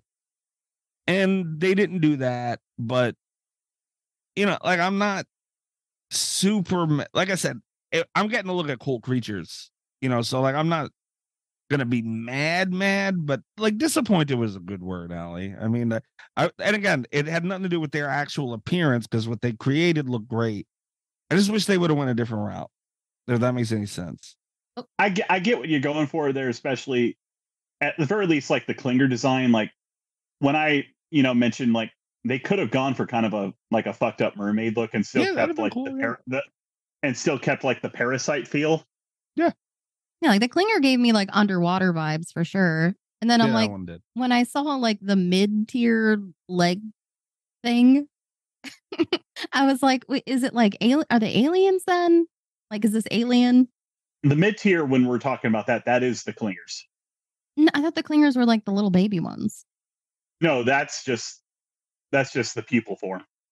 Oh, okay. Well, that's what I'm talking about. And then I saw the the clingers, I guess, the middle one. Yeah, the clingers were like the uh, the adult form, the adult form. That's where I'm like, well, are they supposed to be like aliens then? Because it was giving me alien vibes with like the little like face hugger looking baby thing. And for the limited amount that we actually know and have under seen from that deep, things that deep in the ocean might as well be aliens. That's fair. They're they're so foreign that it, they're life forms that have adapted to living at such intense pressures that they're not something that we would be accustomed to even thinking about like from our perspective of life on on this planet that like if you ever seen what a blobfish looks like that's usually a blobfish that has been brought to the surface and their body's not accustomed to not being under that much pressure Yeah, it turns out they're not But- blobs when they're down where they're supposed to be. yeah they are freaky ass looking fish they're freaky ass looking fish but they make sense for their environment whereas the fish that we have like eat on the surface like some of the shit down there makes you know barracudas look like you know care bears That's fair. Still, the humanoid shape with the with the legs still bothers me nonetheless. Even if they are underwater creatures or aliens, either way. and i think i think that's eventually the route that they went to because eventually like like i said the final boss monster was like Cthulhu. originally called the behemoth and then it was also kind of given the code name cthulhu and they kind of wanted to go for an elder god look an elder god feel like something that would come out of a lovecraft type type story yeah, I can see that. It's very Lovecraftian for sure. Yeah. Yeah, very I I thought it started off um I, I don't think I took down the exact line, but pretty much um uh I, I forget the character. I'm I'm terrible with character names. Uh main character absolutely gorgeous too by the way. That is a beautiful fucking that woman is beautiful. nora Yeah, man. uh who was Ooh. played by i think it was kristen stewart Kristen Stewart. oh, that is Mhm. oh that's cr- ah damn it. Yeah. Son of a bitch. I feel dirty. no now. like i kristen stewart's look and appearance in the show i will give them this and it's maybe part of the reason at the time when the movie first came out it became one of my favorite horror movies at the time and it might just be because of ripley because she gave me kind of ripley vibes like i'm sorry like any any lady who's concerned about her appearance I'm, you could be a short hair queen is in my appearance in my opinion Oh, absolutely. Absolutely. I didn't I didn't realize that was Kristen Stewart. I forgot Kristen Stewart. I forgot she was in here. Damn, I uh, feel big dirty. Eminem fan, huh? She looked like some shady, I'm not gonna lie. but she had a line uh when she had her, I don't know, little dia- the dialogue that she had to open up the movie. And she said, um, underwater and and you lose all sense of day and night. And I don't know, man. There's just something about it. and it might have been how they delivered it and presented it that helped with that. But yeah, like they like the creatures aside, like you know, that was its own thing and an added layer, a big layer, but just being the environment there. the environment Yeah. itself is almost a character because Oh, absolutely. Because one of the one of the character themes in in Nora's case and then also the captain's was if you wanted to get away from your life and you wanted to avoid any semblance of your old of your old life and you wanted to get away from anything that was causing you pain you go that deep down it's it's no longer earth. You're in a you're in a whole other planet at that point Yeah, Yeah. and to honestly, I think the creatures like in a movie like this, the environment is worse than the creatures. Because at least you have a fighting chance against the creatures. I mean, not that much, sure, but anything goes wrong in that environment, you're fucked. Period. End of story. and there was two times in this movie where they just showed like Yeah. any anything goes wrong. That that environment will kill you in a flash like like uh just them going into the uh the diving room. Yeah. and that door opened and that guy's helmet failed and it was just like i mean to not keep bringing up uh semi recent events that amount of pressure done. cracking open a crack, cracking open a dive suit it goes that fast. There's been real life examples of that in reverse if you've ever heard of the uh, Byford dolphin incident and it's it's not pretty what that amount of pressure in either direction does to the human body No, man. Done instantly. Nothing you can do.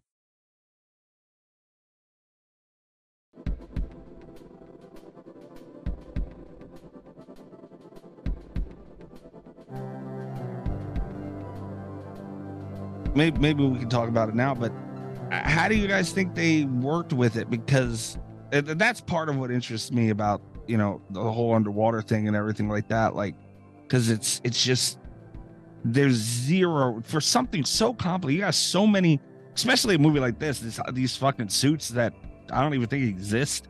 You know, and They definitely do not exist. yeah, I spent so long trying to figure out exactly how deep they were and how plausible any of it was. It was a little too long. the they were not at the bottom of the mariana trench but they were they were deeper than most uh of these types of movies go like Yeah, the only m- measurement I could see in the movie at one point was that they were 6.9 miles deep. For reference, the Titanic is 2.5 miles deep. and i think that was when they were still on the original station and then they had to take deeper the in. elevator down another like 800 Yeah. meters that amount of water on top of you and encompassing you in all directions I don't care what kind of suits they have. I don't think that's plausible. No. it's essentially the same thing like in space like one design flaw one flaw in the That's it. material anything, you're you're you're you're Dunyan rings like it's over anything, man. and in the case of the captain even if they're designed for that that depth something goes out of the norm as in say rising too fast and the suit can't regulate pressure fast enough?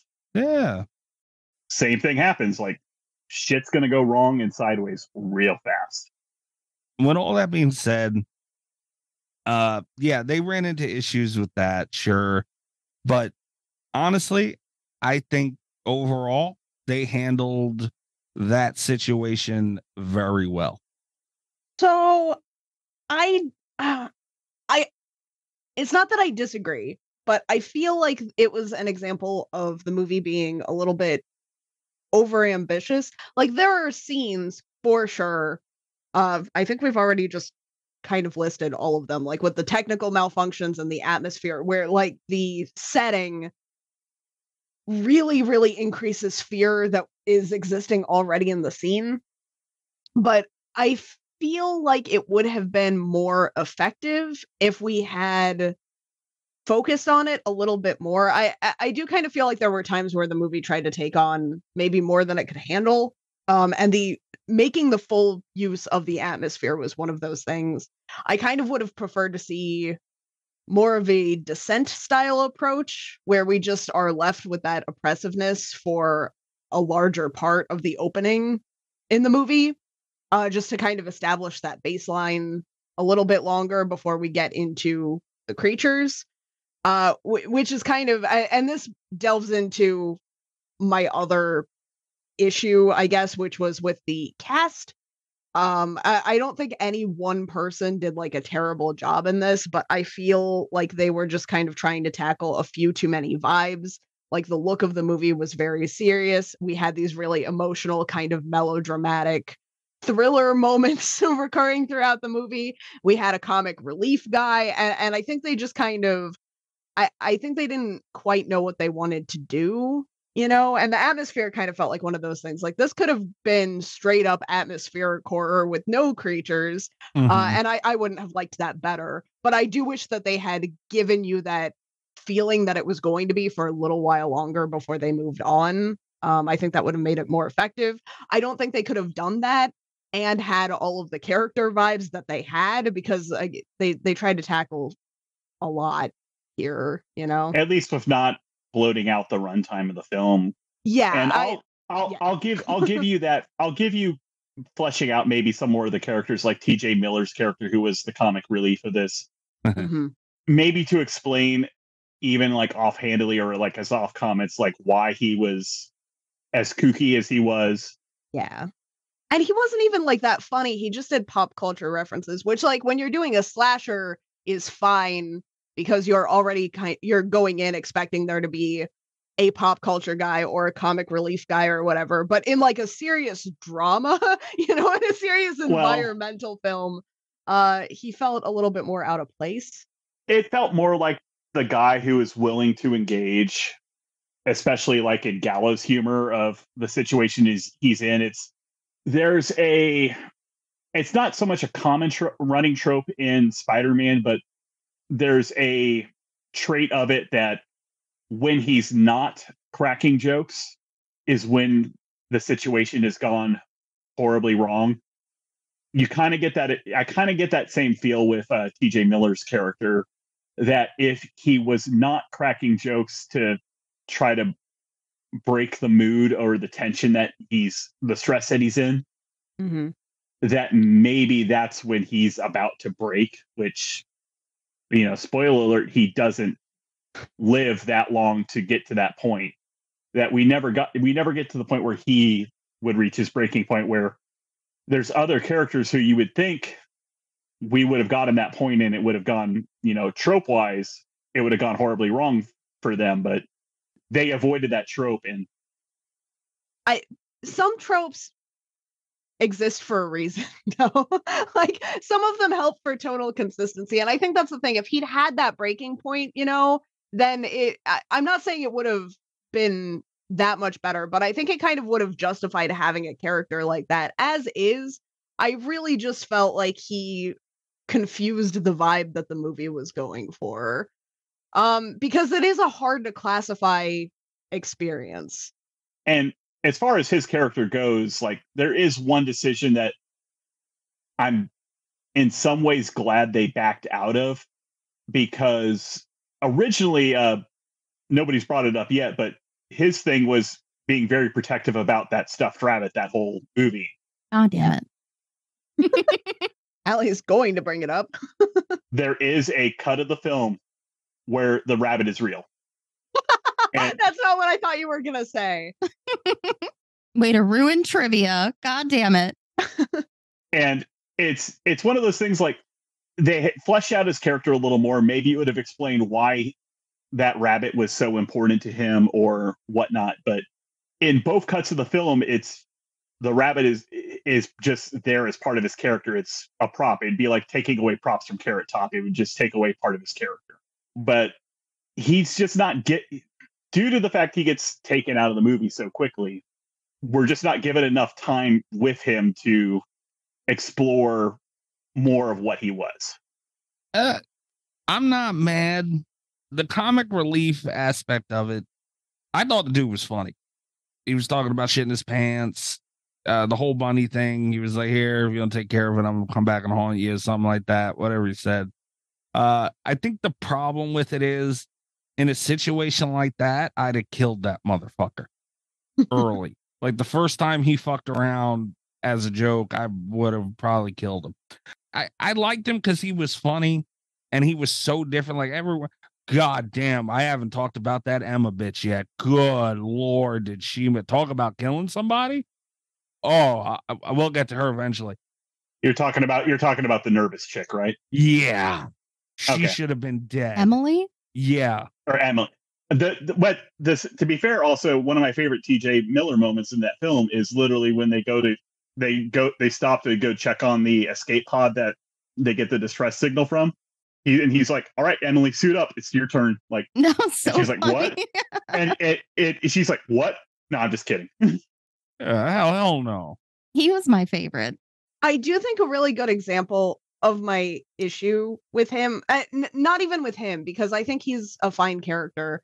My my issue with his inclusion in the movie, I think, was something really well. They go in and they're working on the suits, and he plays the uh the Taylor Swift song, uh, Yeah, and it it's one of those like it's one of those I could see this be, but then he's like, oh, I'll compromise, I'll turn it down, and it's like I think that's kind of what they did to him. They turned him down, like they didn't let him be quite ridiculous enough that everything landed that he was trying to do, and we didn't really have him long enough that he could have moments that didn't land. You know, like if we'd had him longer, I think it would have been kind of a funnier movie. It would have al- almost more of like a Pacific Rim style. Okay, we're doing the sci-fi thing, you know, which I it would have been a different vibe for the movie. I'm not saying it would have been a better vibe for the movie, but he would have made more sense as a character. And I just that brief inclusion of him.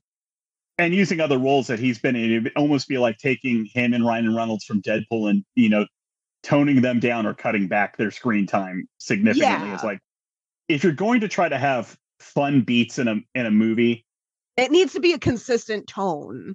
that and he's he you bring you kind of bring TJ Miller in. I mean, granted he he's had his controversies that made him kind of unemployable, but he's an odd and weird enough guy that you can use him to be the oddball character and he will melt into that role Yeah. seamlessly. Like if you want somebody to kind of have that awkward style humor, he'll do it and it doesn't matter. I mean, I mean, he basically had his whole ass hanging out at one point in this movie, and he's just like, "Oh, damn, these are ripped too." He's my favorite. He's my favorite part of the movie. He just he's that guy that just can't take anything seriously. You know, there are people like that that are going to make those jokes at inappropriate times and he just happens to be underwater in a disaster and I loved it. Considering the deaths in this movie, he has one of the most Oh, the most gruesome probably. most gruesome, but I'll I'll, I'll say second most shocking. But that one goes to the decompression scene. But his is just Brutal. he, he he's in this big armored dive suit, and he literally gets torn out through a leg hole. Like Entirely. Yeah. oh, like the comic relief guy in this movie does not catch a break. He well, not really. not in the sense that you mean, yeah. He broke out of that suit though. let's put it this way Shelley got a much easier way out in Friday compared to compared to him in this movie. Yeah. He um and that's what I mean, man. Like they, the, a lot of the kills didn't have to have to be, you know, like that was just part of their environment.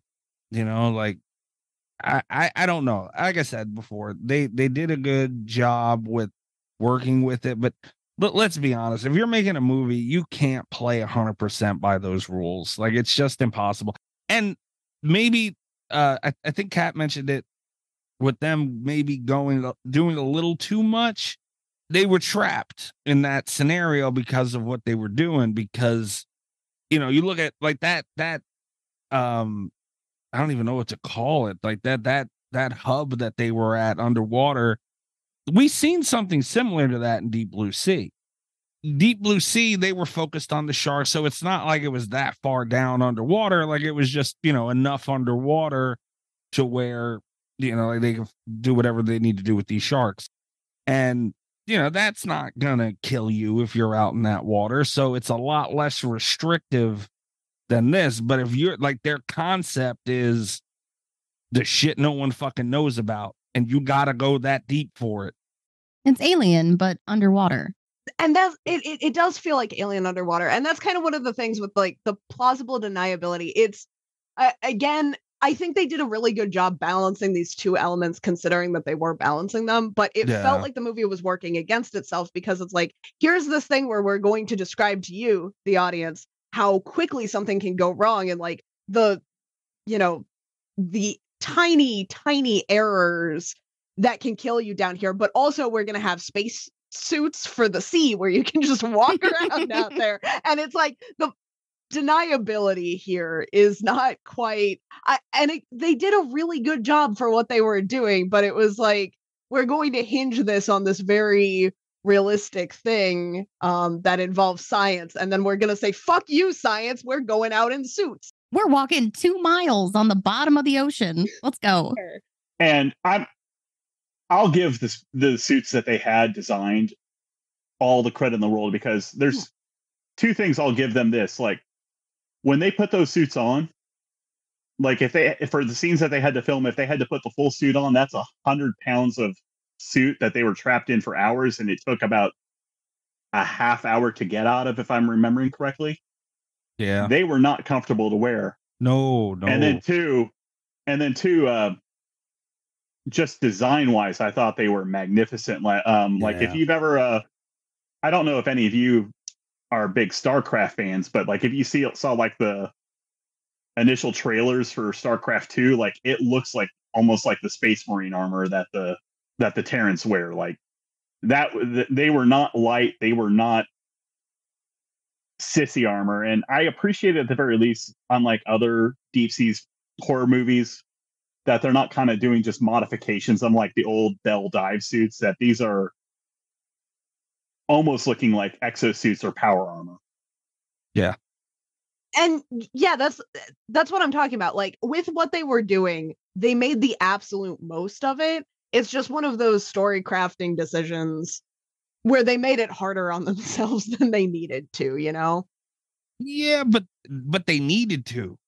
but they didn't need to like so that's a plot point you know where it, it, i'm not saying it shouldn't have existed but it's like uh, when your concept is underwater like deep sea horror movie you can take that any direction you want you know and you could have gone like if you were wanting to do a suit like that you even if you're wanting to do like a power armor suit like that you can have like a full science fiction like thriller feel and they're like no we're going to ground this in like reality and give you the full fear of the ocean uh and and be serious and atmospheric about it but also we're going to do the power suits. Like i you know it's just one of those things where it's like they didn't pare down ideas for this and it made it a lot harder than it strictly needed to be and i i think considering that they did they did the uh sleek suits uh uh, not sleek but like they they did the high tech suit design uh they did the atmospheric horror they had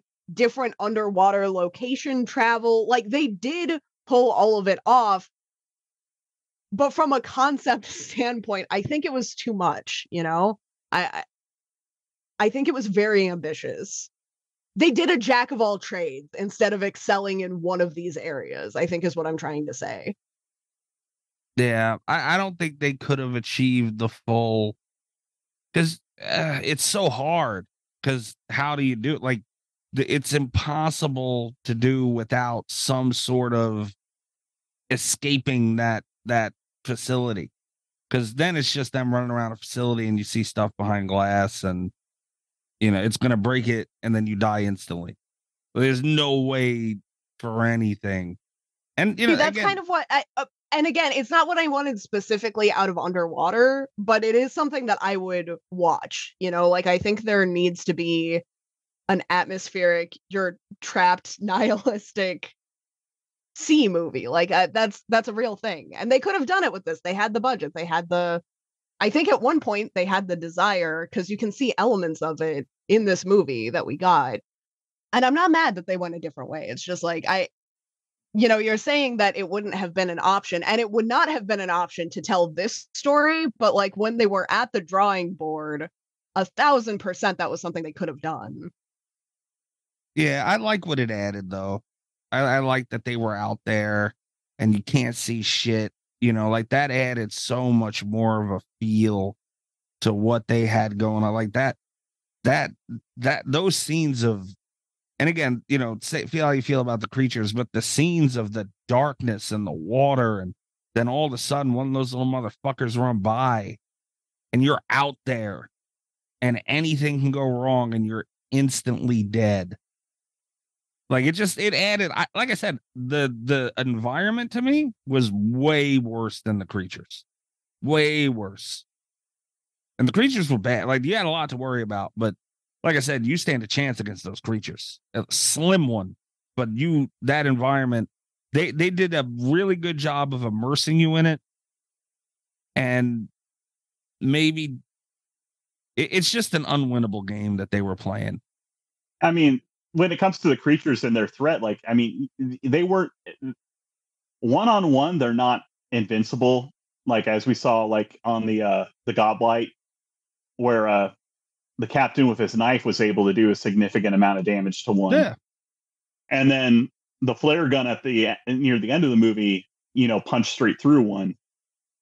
Yeah. You know, they're not. It- they at least avoided the trope of that you see like in a lot of like other sci-fi or comic book movies where creatures down that deep are because they're so accustomed to such high pressure that they're virtually bulletproof and whatnot. Like, no, they're not bulletproof, but they're fast and strong enough that they're able to take not only a you know just snatch a human, but snatch a human in essentially 150 pounds of of armored gear and just whip them around the ocean floor like a rag doll. It's like th- these were beasts of their own nature. Like one on one, like they could have been, they could have been in like an like if you took one of the the clingers, they could have been a a slasher movie villain. Aly, how do you feel they handled the environment? Well, the environment was the best part. I mean, the environment, like I think Chris said, is its own character for sure. And it's such a presence through the whole film. I mean, you could shoot one of those um clinger guys. You could stab them. You can do a lot of stuff, but you can't do nothing to the ocean. I mean, the environment itself was, I think, done really well. Once again, I just had a hard time separating like I'm supposed to believe that this could happen with you're not fucking walking two miles at 6.9 miles in depth on the ocean floor Yeah. is where my problem comes up. But I thought the environment was done really well. Like it looked really good. And they addressed the walking part when they were initially getting into the suits. Like, what was it? Emily or whatever was like, uh, like, can you just take a moment to to to agree that we could die going down there? And it was like, yeah, but it Yeah. was a, it was one of those impossible decisions that this was their chance. Was is there is is there a possibility it's all going to go wrong? Sure, it could go wrong the second they step out that door. Mm-hmm. But I mean, that's fair, but I just felt like it should have then, you know? it was either wait for the entire uh, entire uh, rig to implode on itself or take your one shot at getting to an escape pod. and it's that suspension of disbelief like with the tone of the movie where it's like if we'd had a comic relief guy and they had played this off like more of a thriller i would have been more inclined to believe that those suits hold up at that depth but like but they were but the comic relief died and they're doing like serious atmospheric stuff and then uh, they like they teased it and, and they went the horror route and i respect them for it but they took it a little bit too seriously and then i had a tough time believing that the suits didn't just crumple in you know what i mean like Yeah, that's exactly yeah, that's exactly what I'm saying. if it had been a b movie and they're like we're putting on our di- diving suits and we could die or we could survive you know and they step out there and they th- fight an entire battle down there and the suits hold up i wouldn't have questioned it yeah, they can have a snorkel and some flippers on. That's fine. but they they made me believe that like it was like sci-fi kind of and like I'm supposed to take it real seriously. So Uh, there's no ri- see. uh, I I I love that because yeah, it's not you know it's a movie. We're sitting and watching a movie. Like it's not real, but it's nice that like like I've always like I said earlier. I always wonder what it's like down there. This was like an avenue to you know see a world of what it could be. And it's nice, man. Like it's nice not seeing people in snorkels and flippers and pretending they're you know, that far under the water and they're just in the deep end of an in-ground pool. You know, like it's nice seeing reality put in and and again, they, you, it's impossible to execute this to pure reality. Like it's just impossible. But we're watching a movie. You know, we we, we understand that. Considering that this movie was filmed as a dry for wet style water film, and that it was also filmed in a abandoned Lowe's after a hurricane in New Orleans, like what they did, I think they portrayed Oh. the environment of being miles underwater, essentially no hope for rescue, exceptionally well. Oh, I- insanely well. I Oh, yeah, I agree with that. Too that. well. I, how could it be too well? B- because it because it was so atmospheric it was so like they did they opened the movie with kristen stewart doing her little spiel about being sad and timeless underwater or uh but then like and then they create this atmosphere that is sad and timeless and hopeless and that ruined my sus- like it it set such a high standard of my suspension of disbelief th- that it kind of ruined the rest of the movie in that regard. You know what I like? I just it felt so serious in some aspects and then so not serious in other aspects. And I think the atmosphere being done as well as it was made me expect a more serious, more hopeless, more contained movie. And then when we, you know, involved the creatures, it felt like a different kind of movie. I, I don't I don't I again they shot themselves in the foot like they were very ambitious uh they did a lot of things that worked against themselves in this because i think they could have done that like real gritty serious claustrophobic horror movie perfectly because they nailed the atmosphere and that's what you need to make something like that succeed and they took it in a different direction and even though i think they did as well as they could taking it in that direction there were casualties like there were stumbling blocks there were transition issues and one of the one of the biggest casualties of the movie was my suspension of disbelief with stuff like this because I, I felt like I had gotten invested in a more serious film than what I got by the end when we're introducing the suits. Like I, I don't know. It's just they they tried to do a lot. And I and I know I'm one of those people that ruins uh, movies like this, but it's Why do I get the feeling you're mad at Alien for the a slimy little crab being able to meld its way through a, fa- a, fa- a face mask of an astronaut suit? I am a little bit mad at that's my least favorite part of Alien. But that's the thing, like uh, because Alien sets itself up so well, I my suspension of disbelief can be a little bit higher. Um, uh, this movie sets its up itself up really well. Like the atmosphere got me, and then it, it I I felt like they pulled a bait and switch on me. You know, You know, I I feel they played by their uh their own rules well enough. Like that, if that kind of that what they did could be scientifically possible way higher up. You know, like obviously anything in, in it, just going down that far is impossible, sure, but you know, like that they that is that is all shit that can be done way higher up. So it's like, you know, way higher up. yeah.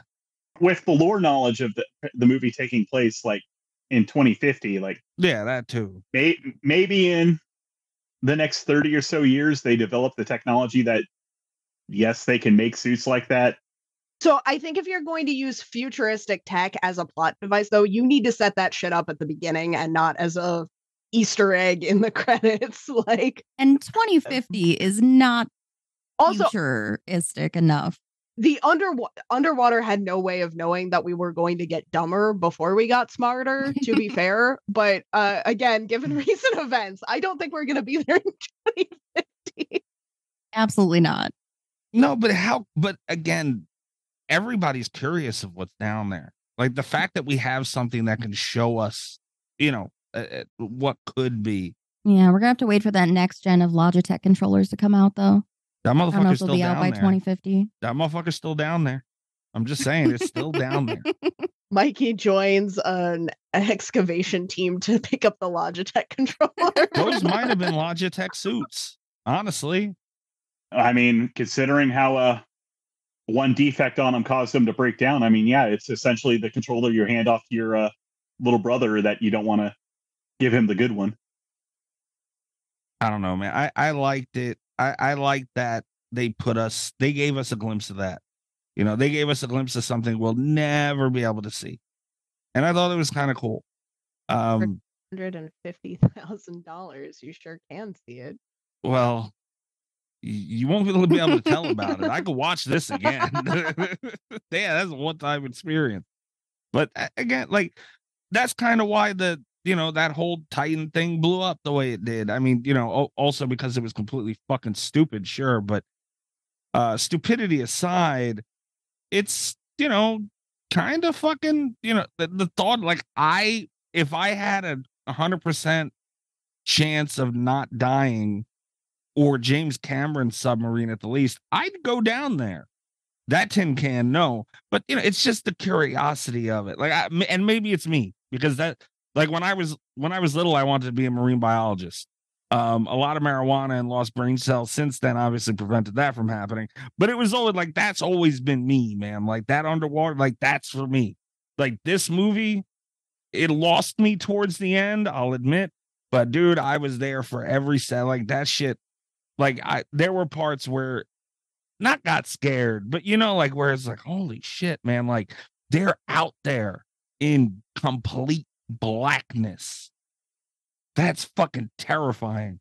And if you wanted at least to simulate that, I mean, there's a couple games that I feel may have been, you know, inspired or used as inspiration for this movie. Like there's uh Soma and Narcosis yeah. that are that both take place deep underwater and they all have like Subnautica less so. Subnautica maybe Endgame it gets to that level, but uh like Narcosis and Soma both are essentially like you're as deep as it's going to get like like light is a thing that you bring with you not something that's present That's it, man.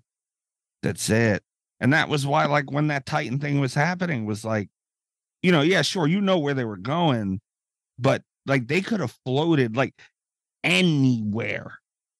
And it's not just depth of high and low, it's left and right. They could literally be floating. oh, They exploded immediately. But when they thought they were alive, possibly, they could have been floating in blackness anywhere. And again, what the fuck's down there? You don't know, and all the, the technical issues. To me, like shit like that is terrifying. So again, maybe that's because it hits me, but I've I've always been an aquatic kind of guy. All right, r- real quick, because I mean, we can- if I, I don't know how much everyone else has to say about, but I have to get this out. That Emily girl, mm-hmm. That bitch. I hate her. I hate her. I fucking hate her. My favorite part of this movie was watching Emily get punched. That was that was oh, the Oh, thing yeah. that kind of brought me back to the movie where it was like hands down excellent. the best part of the movie by far. Punch her again. Okay, the, forget about the fact that she is the like.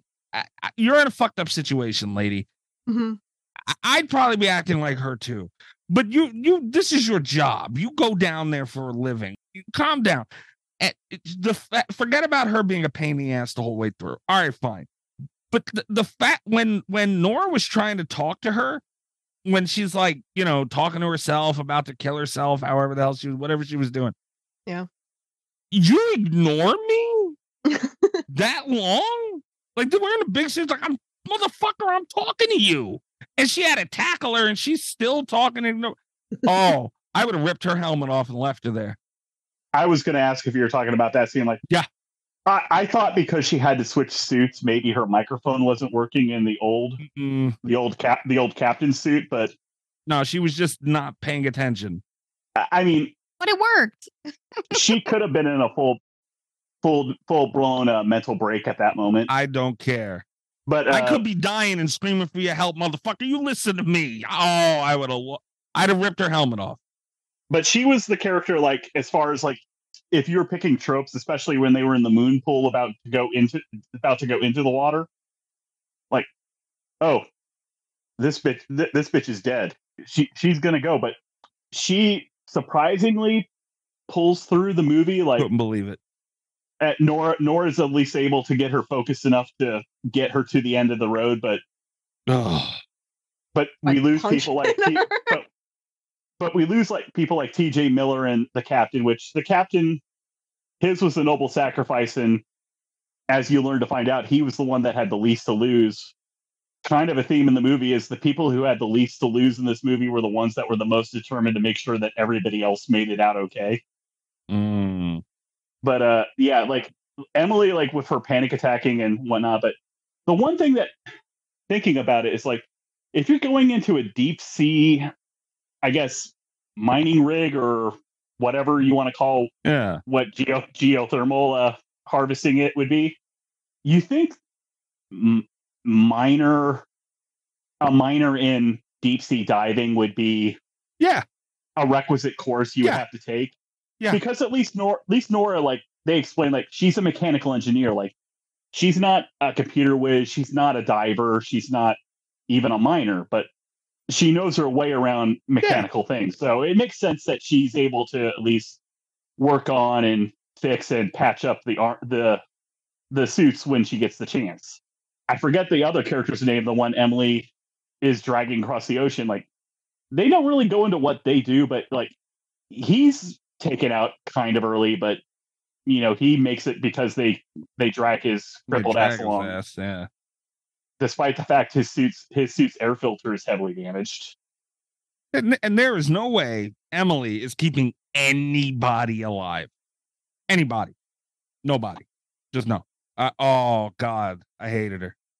She she got herself and him out just in for lack of a better term, panic determination. Like the only thing she had at that point was to keep walking forward because there was no going back once the Kepler exploded. No, she should have been dead, man. And, and yeah, when when when she punched her, oh, I cheered, cat. I was so happy. I I laughed out loud, and it's because so this was I think their best uh trope subversion of the thing. There's always that scene, uh, and I feel like I see it in thrillers as often as horror movies, but where people are like.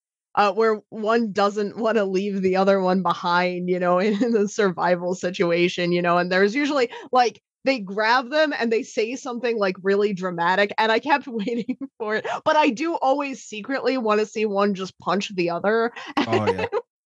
and i was so satisfied uh watching kristen stewart just deck emily in the face and then Oh. she's trying to put her into the pot and she's like i'm sorry but like she as she's still folding her up um that was excellent that's top tier filmmaking right there Oh fuck me. And then yeah, that's just you're arguing with me right now, motherfucker. We're about to get out of here, maybe. Come on, go.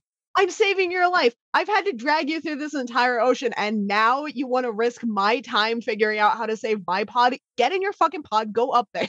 like, Yeah. I'm done with Get you. out of here. I would have punched her a Oh. lot sooner, honestly. I would have punched her and left her there. I wouldn't have stuffed her in the. I would have left her ass. Oh my god! Now you want to talk to me? I was trying to talk to you over there. I could have been dying. You ignored me. Now you want to argue? Oh, I would have lost my mind. And again, we don't know what she does, but she's like, we can figure out how to save the pod together. And it's like, what are you gonna do, Emily? Right. What, we have what is your job down here? Get out of my way so I can. Fi- and you know, obviously, she doesn't end up saving, uh, fixing the pod. But like at that point in time, very good. Like time is such a great argument for her right there. But Kristen Stewart doesn't even waste time arguing. She's just like punch, get in the. Get the fucking yeah. Beautiful. And Beautiful. and it goes back to my statement of the people who had the least amount to lose were determined to make sure that the people that had something to live for did. She's like, like you still have so much, to, such so much to live for. Like Kristen Stewart's character Nora, she was essentially bro- she, Kristen Stewart's character Nora was essentially a broken character from the start. like she went down there to get away from her life that she would rather live in the dark than live without uh I think it was her husband that died. Yeah. And the one thing I will give them this, there was an alternate ending that left it ambiguous, but uh she like during the whole thing, like ending sequence where the reactors reactor starting to overload, she's ch- recharging that pod and she uses her wedding ring to basically fix a connector to to get the computer to work again. And just as the the thing explodes, like it was implying that her pod wouldn't have time to escape, but it just fades to white at that point. I felt her story arc completed perfectly by having her make the decision like of like, you know what? Fuck this monster. Fuck this thing. Like, you're not getting my friends. I'm taking you with me. Let's light this motherfucker up. Nah, man, let her have Emily. Fuck that. There's I hate Emily so much, man. I But but then the stuffed rabbit would have died. I don't care. It's okay. She needs to die at all costs. Eh, she's up there with white shorts from Funny Games. She's not quite, but she's right in the neighborhood of that son of a bitch. I really didn't like Emily in this damn Oh, movie. I was furious. It, it she is again, she's the one character that it really feels they subverted a lot of tropes with her, just the fact that she gets away. Because it it it felt like they were setting her character to die like in the second, if not the final act. She's gonna die eventually. She's gonna have like I don't know. Someone will fuck up her coffee at Starbucks and she'll just lose her mind or something. Like who the fuck knows? I hate her so much, man. God damn, I hate Emily. So I didn't hate her the way that you did, Passion. but man, I it was still very satisfying to see her get dagged. I, that's oh yeah. sure. Oh, I was so happy. Ooh. I was so ha- if someone would have punched white shorts and like that, oh, I'd have been, yeah, that that that's what I wanted. It was the perfect way to resolve that conflict at that point. Like It Oh, was. yeah. like we Yeah. like we don't have time we don't have the time to talk shut, Shut the, the fuck up fuck here's a punch to the here's a punch straight to the nose get in the pod you're going home Yep. And that's the thing for me. Like, it wasn't even about Emily as a character. It was just about that's how that situation should be resolved in movies, and it never is.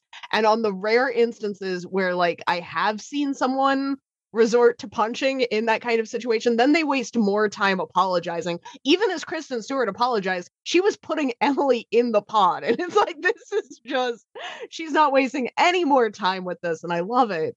Nah, sh- Um, she should have just continued to beat her ass and leave her there. That's it.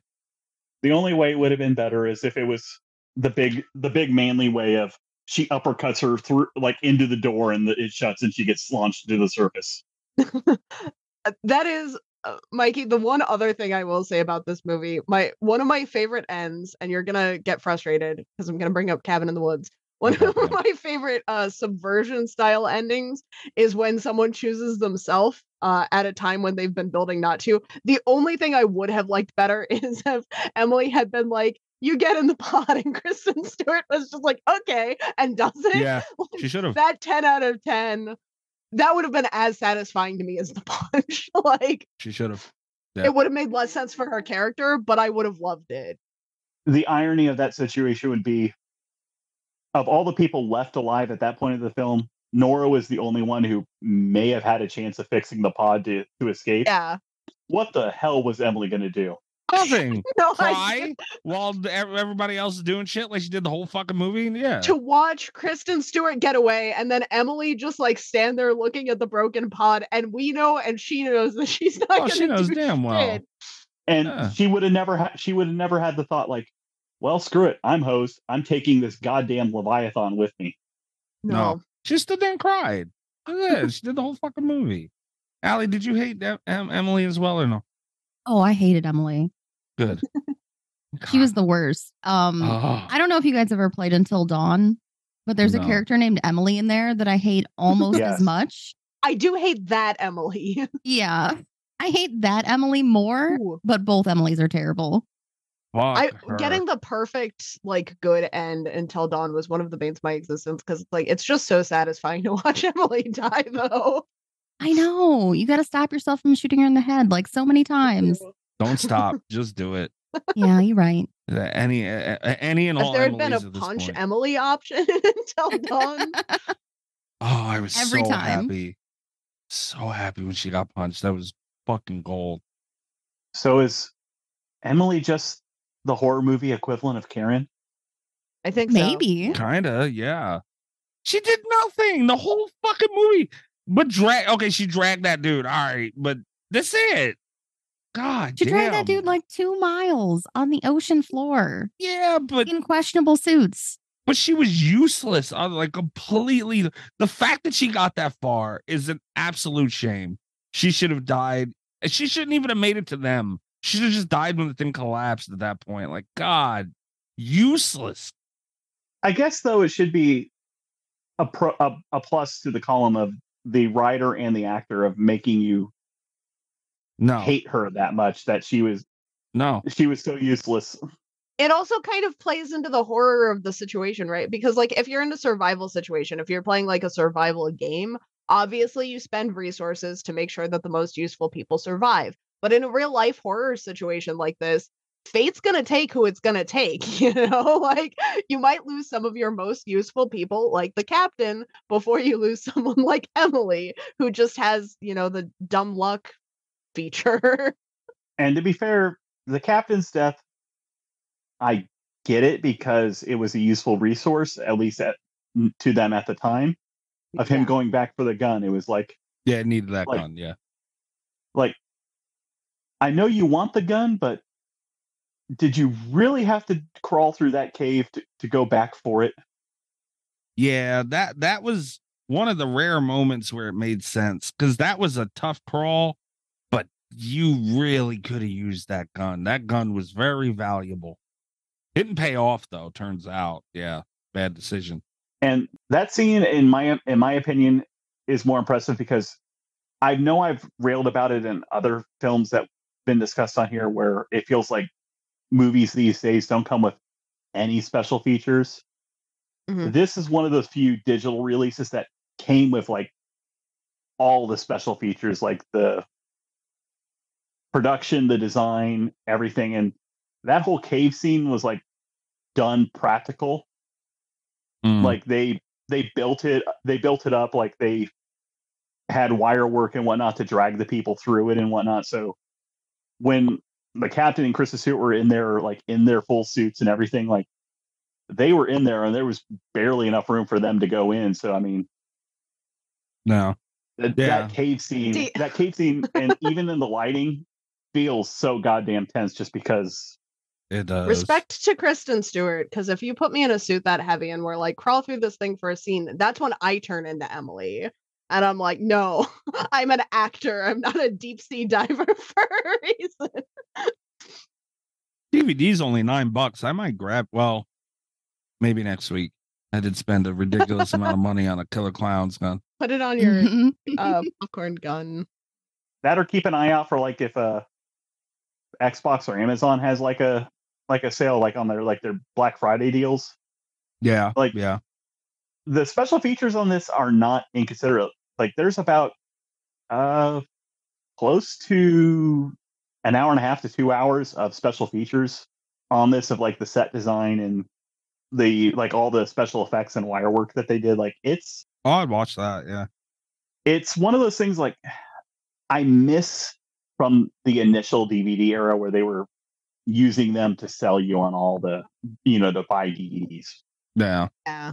And I feel like getting to see like how they made this movie, especially like the work that they did for doing dry to dry dry for wet and but the few scenes where like the characters were having to go into or out of water were all done wet for wet as well for so what? like the whole like moon like the whole moon pool scene was a wet for wet scene, and like they actually had to have submersible suits for that one scene. So it really does do a lot, and just the way that they filmed it and the effects, I think, really did this film in a lot of ways as far as atmosphere and the environment goes. A lot of good, and just like the claustrophobia of like the way they filmed it, where the actual suits didn't have glass for the helmet. It was all open and they just went in with CG afterwards. But going in with like the like a wide angle lens that close just made all the scenes like where they were showing the characters' faces just so much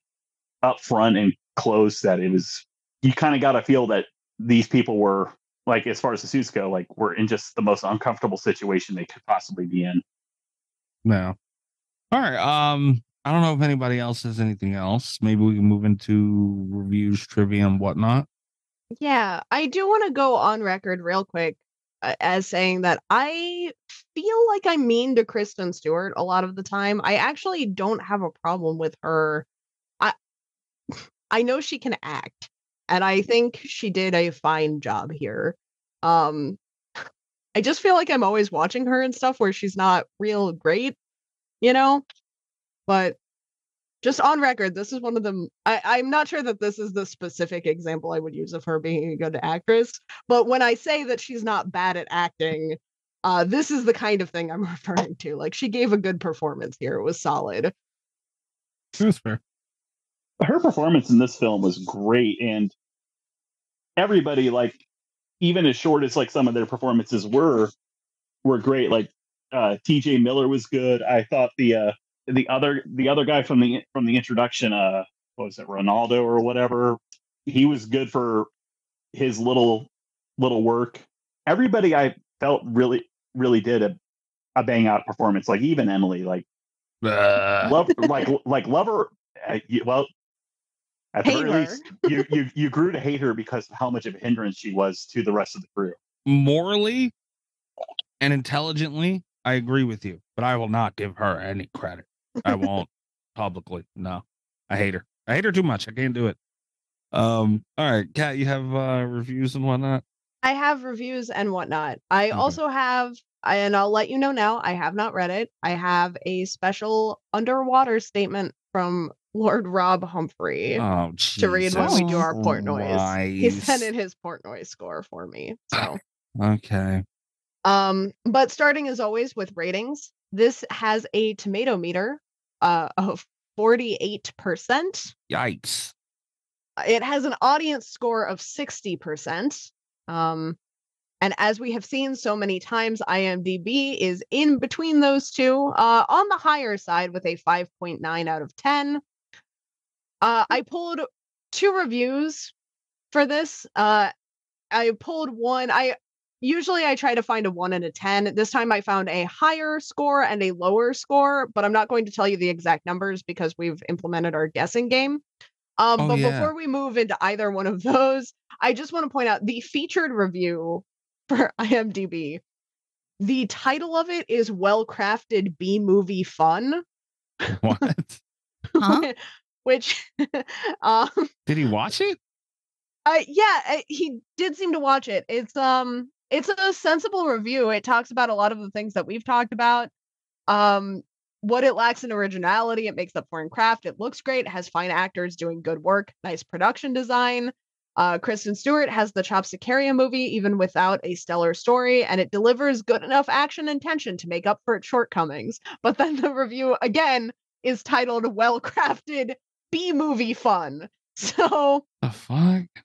I'm not sure this guy knows what a B movie is, but then the fact that that also is the featured review, like 172 people rated this helpful, which has made it the featured IMDb review. So I just wanted to talk about that real quick and ask how you get, ask if we should give this a B movie port. Absolutely not. How's this guy on? I don't feel this is a b movie to be honest like, No. No, I, It's not. like what like when it came out in 2020 like it was not even like close to a b movie scale like of the films that came out around that time like IMDb thinks it might be. Guy's on drugs. Their opinion's wrong. I know how that eh sounds, but it's true. His opinion is wrong. It's not a B movie. 172 people agree. They're entitled to be wrong Yeah, yeah. Uh, so here we have our first one. I am not going to tell you the rating. I'm just going to read the review and you guys can guess. Um if this is the good review or the bad review, and then if you want to toss a rating guess in there, you're free to do so. Um, out of 10 stars. This is called Lovecraftian Popcorn. The fuck? As a fan of the 2014 film The Signal, I was pretty excited for this. The signal offered a lot of thrills and suspense and a twist ending that leaves you gobsmacked. Underwater did not live up to that same shock value, less buildup or development to make it float much of anywhere above mediocre. Uh, the setting, scenery, and cinematography uh, and music, however, is great. It is the love child of Alien, Cloverfield, A Quiet Place, The Abyss, Soma, DeepStar Six, H.P. Lovecraft, etc. But it doesn't carry any weight. a lot of people fucking. Oh, Jeez. yeah, we've gone kind of back and forth in this one. He's he's a bit of a flip flopper. Uh, I mean, granted, given what he listed, I don't know if that's scientifically possible, but I don't know. Like he had to have given this at least an eight, right? I'm gonna say this guy is maybe on oh, not so much on the negative scale, but he's probably on the medium scale. So I'm gonna say he probably rated it a six. All right, Aly, what do you think? uh, I'm gonna say he's hovering around a four. Okay. Aly, you and I were on the same page, but he did in fact give this a seven out of ten. That was a good Oh. review. That is weird. That that last line, the it doesn't carry any weight, had me Yeah. like pretty convinced that he hadn't liked it by the end, even though he does call it above average. So I was like, okay, he's going in a positive direction. And then he kind of like stepped it way back at the end. And I was like, all right. Fuck that guy. Here's our other one. You already know uh it is the the more negative of the reviews, but I will let you guess ratings. This one is entitled It Was Just Noise. The Uh-huh. film jumps in with no backstory, just crash, bang, wallop, noise, noise, noise, shaky camera. It makes the Meg look like Jaws. Wow. What the fuck? What story do you really need? Uh, they- she- They're trapped in a thing underwater, dude. Like, all right, there you go. What, what do you need it explained further for some reason? Crash, bang, wallop. noise, noise, noise. Uh, he's kind of a fucking idiot. So I, I don't know. He probably went with like a two. I'm gonna say three, but knowing how people on the internet review things, and also somebody who used to have a job that uh reviews are based on, I'm gonna say this was a one. Oh, okay. I'm gonna go three. All right. Mikey, you are dead on the money here. Two out of 10 stars for just noise. What an idiot. Jesus Christ. Rob's Just not here to give a candy bar candy bar out of the out of the butt cheek, so I'm gonna go ahead and give him a blow pop out of the tip. Oh, Oh, What, blo- uh, he may be. a blow pop out of a what? The tip. I think that's a I couple. I thought I heard you right. for Okay, ya. yeah. okay. I thought I heard you wrong, but no, I was yeah, all right. I, hey, I'm not gonna steal Rob's gimmick. no, I, I, I, I just, I don't want. I would never. I might want the candy bar out of an ass before that. I don't know. I, I wasn't ready. But you don't want to go to the candy shop and lick the lollipop? No, no, not my era of fifty cent, to say the least. All right, that's it for reviews, Scott. That's it for reviews. Um, I feel like the Meg, it made the Meg look like Jaws is harsh. Yeah, motherfucker. All right. Um. So, does anyone have trivia? I know there's been talks of trivia. I do have some trivia. Chris did um go over a lot of it, but I do still have some. Okay. Uh, let's see. Most of it's about the rabbit. I'm gonna be honest. Oh my god. Favorite actor in the movie. Um, like Chris said, originally the bunny was supposed to be real, um, for the duration of the film. But uh, when they first started shooting, they swapped in the doll for safety reasons for an increasing number of shots. And they never told TJ Miller they weren't going to use a live one in the end. So he was treating the doll with visible reverence, believing it was only a stand in, and the film would actually show him holding a real rabbit. That's kind of hysterical. that is really funny. This guy must have been pissed at the end. Like, these guys are being like a fucking, fucking idiot. They said they're not sure if that made Paul seem more human or more pathological in the film. All right. But if you look closely at a minute and 24 minutes in when they're putting um I forget the guy's name, the one guy in the escape pod at the end, um there's actually a real rabbit on his lap for that oh shot. shit. They left in the the real rabbit in the last scene, which the first time I saw the film, I saw that I'm like, wait, what? And then I when I went and watched the the deleted scenes, which included all the rabbit cuts, like The rabbit cuts. there was a rabbit cut of the film. That's what we all watch horror movies for, the rabbit cuts. Yeah. Uh, little Paul, Paul Stuff Bunny, in the Blu ray special features, has a montage of clips featuring scenes with the live bunny version, which is great. Aw. Like when uh when Nora at the midway station is recovering after uh, surviving the attack with the clinger on the godlight. Yeah, she's on there and she's whipping out the map, and then as she's looking around, like the rabbit's just on the table with her. Yeah. What the fuck? I'd have been so mad if they had a real bunny in here. That would have made no goddamn sense. Well, especially since they were like lose the pants, they won't fit in the suit. Like, you're gonna fit a whole ass rabbit in there? Right. Like, how the hell are you going to carry a rabbit around? And they poop like crazy. Not practical. Uh, the spider in the sink at the in the opening scene of the movie where she's brushing her teeth was supposed to originally be a moth, but they thought the moth might have been a little too Guillermo de- del Toro. And it was Uh-huh. supposed to be foreshadowing for the theme of the film and to instantly get you on Nora's side for the rest of the film. Saving the spider. Uh, You know how I'm always like save these spiders that are going to live underwater in my submarine. Would have been better if it was a moth. I honestly it might have been better if it was a moth. Well, to be fair, at least it was at least it was a daddy long legs. Like Yeah, it's not a creepy spider.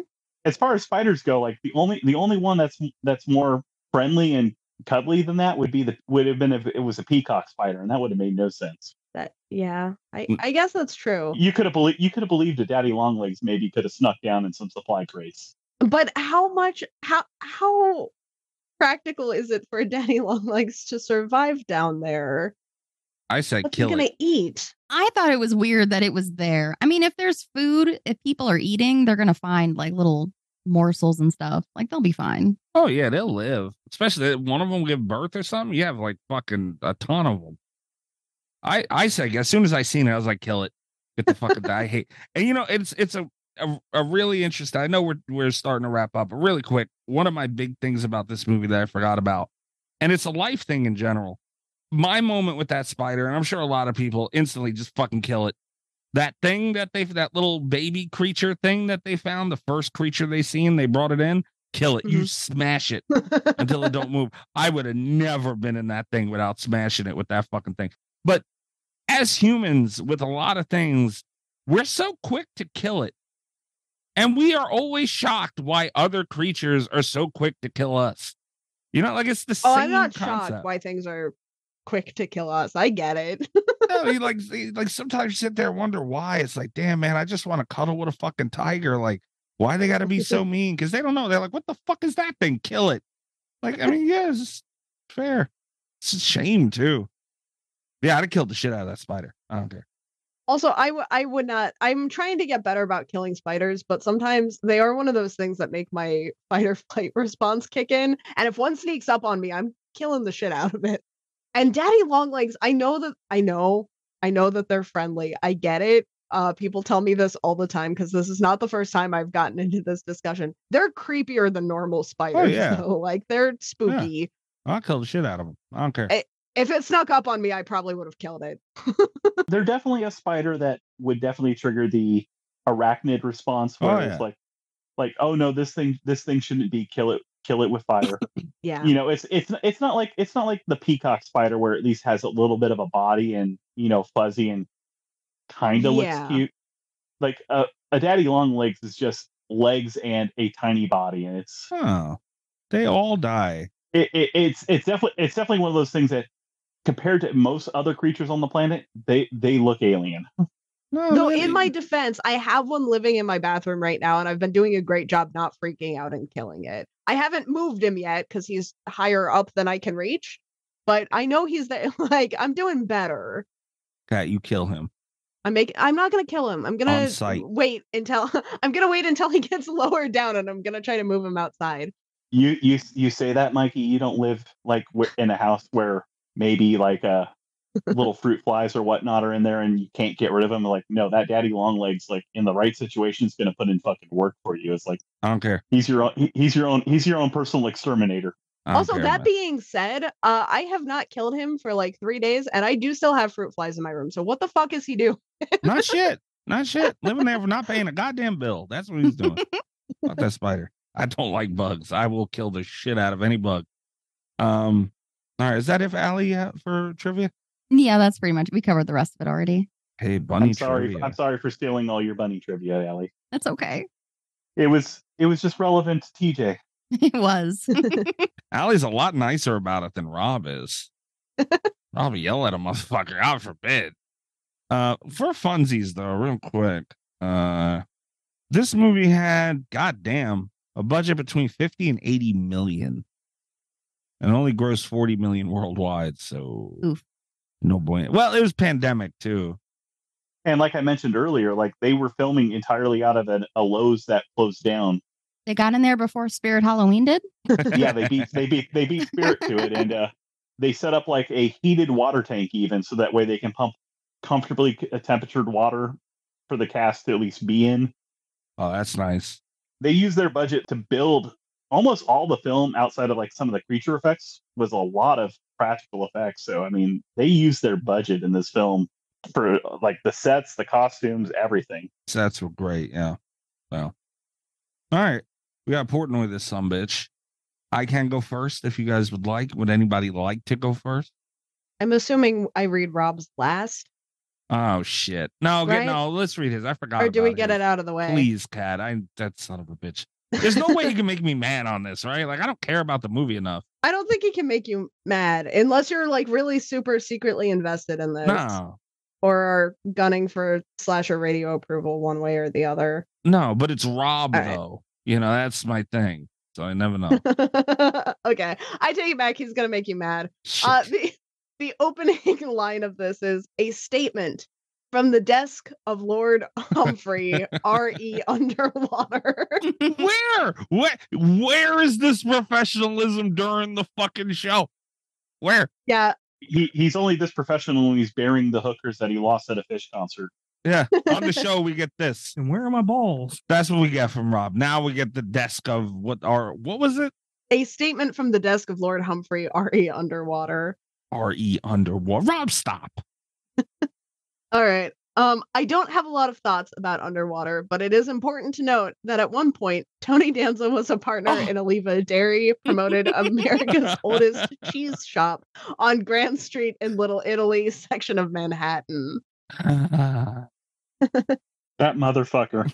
Well, yeah, yeah, took the words right out of my mouth. Yeah, motherfucker. Rob, really?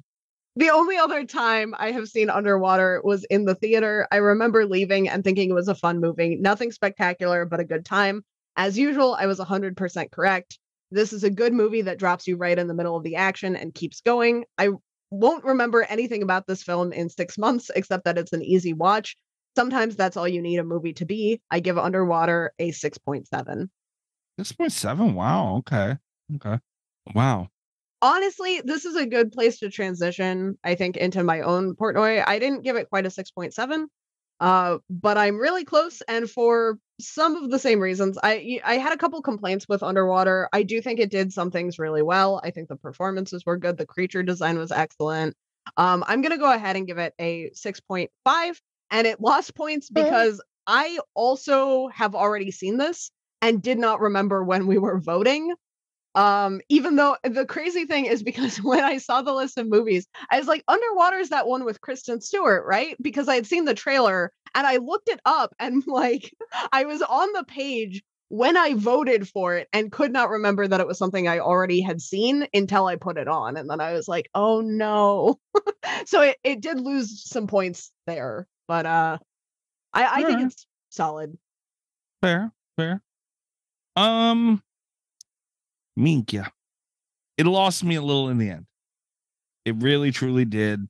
Uh, like I said earlier, I'm a sucker for underwater stuff. I really was bummed out we didn't get like fucked up whales and sharks and fucking, you know, weird squid creatures and shit. That would have been really fucking cool. But it it it it was a creepy fucking movie. Like I, again, if you could put yourself in that world, it is uneasy as shit. And the practical effects stood out. Uh, I I did notice that little cave thing with the gun. I was like, damn man, that you know, like just looking at it, like it looked creepy as shit. And you know, like that that goes. You know, they had a lot of shit they did with CGI and whatever, but you know, they they did their thing. In a movie like this, you're not going to be able to avoid CGI, so I, I you can't get mad at it. The practical effects, they didn't have to do what they did, as far as they did, and you know, I appreciate that. I'm going to sit this one at uh seven point one. I was gonna go two. I don't think I can quite give it a two. I I, I give it a seven point one. If they would have had some cre- like real ocean uh, aquatic creatures, oh, this this would have lived at a mid eight, but they didn't. So, uh, there you have it. Chris, uh, Aly, either one of you want to go next? Uh, I can go next. Okay. That was a it was a fun movie to watch. That's a good way to describe it. Um the atmosphere was great, the acting was good. Um I was let down by the actual creatures. Not that they didn't look good, but they weren't what I thought they should be. Okay. But it was still a good movie. Um I'm sitting at uh 6.6. Wow, we are all in the same fucking neighborhood here. Chris, this this was your you put this one up. This was your pick. Where are you at with it? when this movie first came out, I originally had this as my movie of 2020. This was my Wow. favorite film of that year.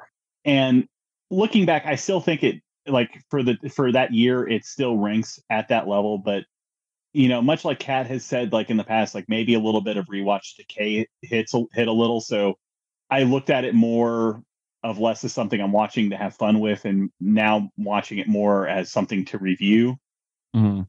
it still ranks really high. Like this film, much like a, I know you won't like it, but much like Feast, it does one of my favorite Oh. things where, what, well, bear with me here.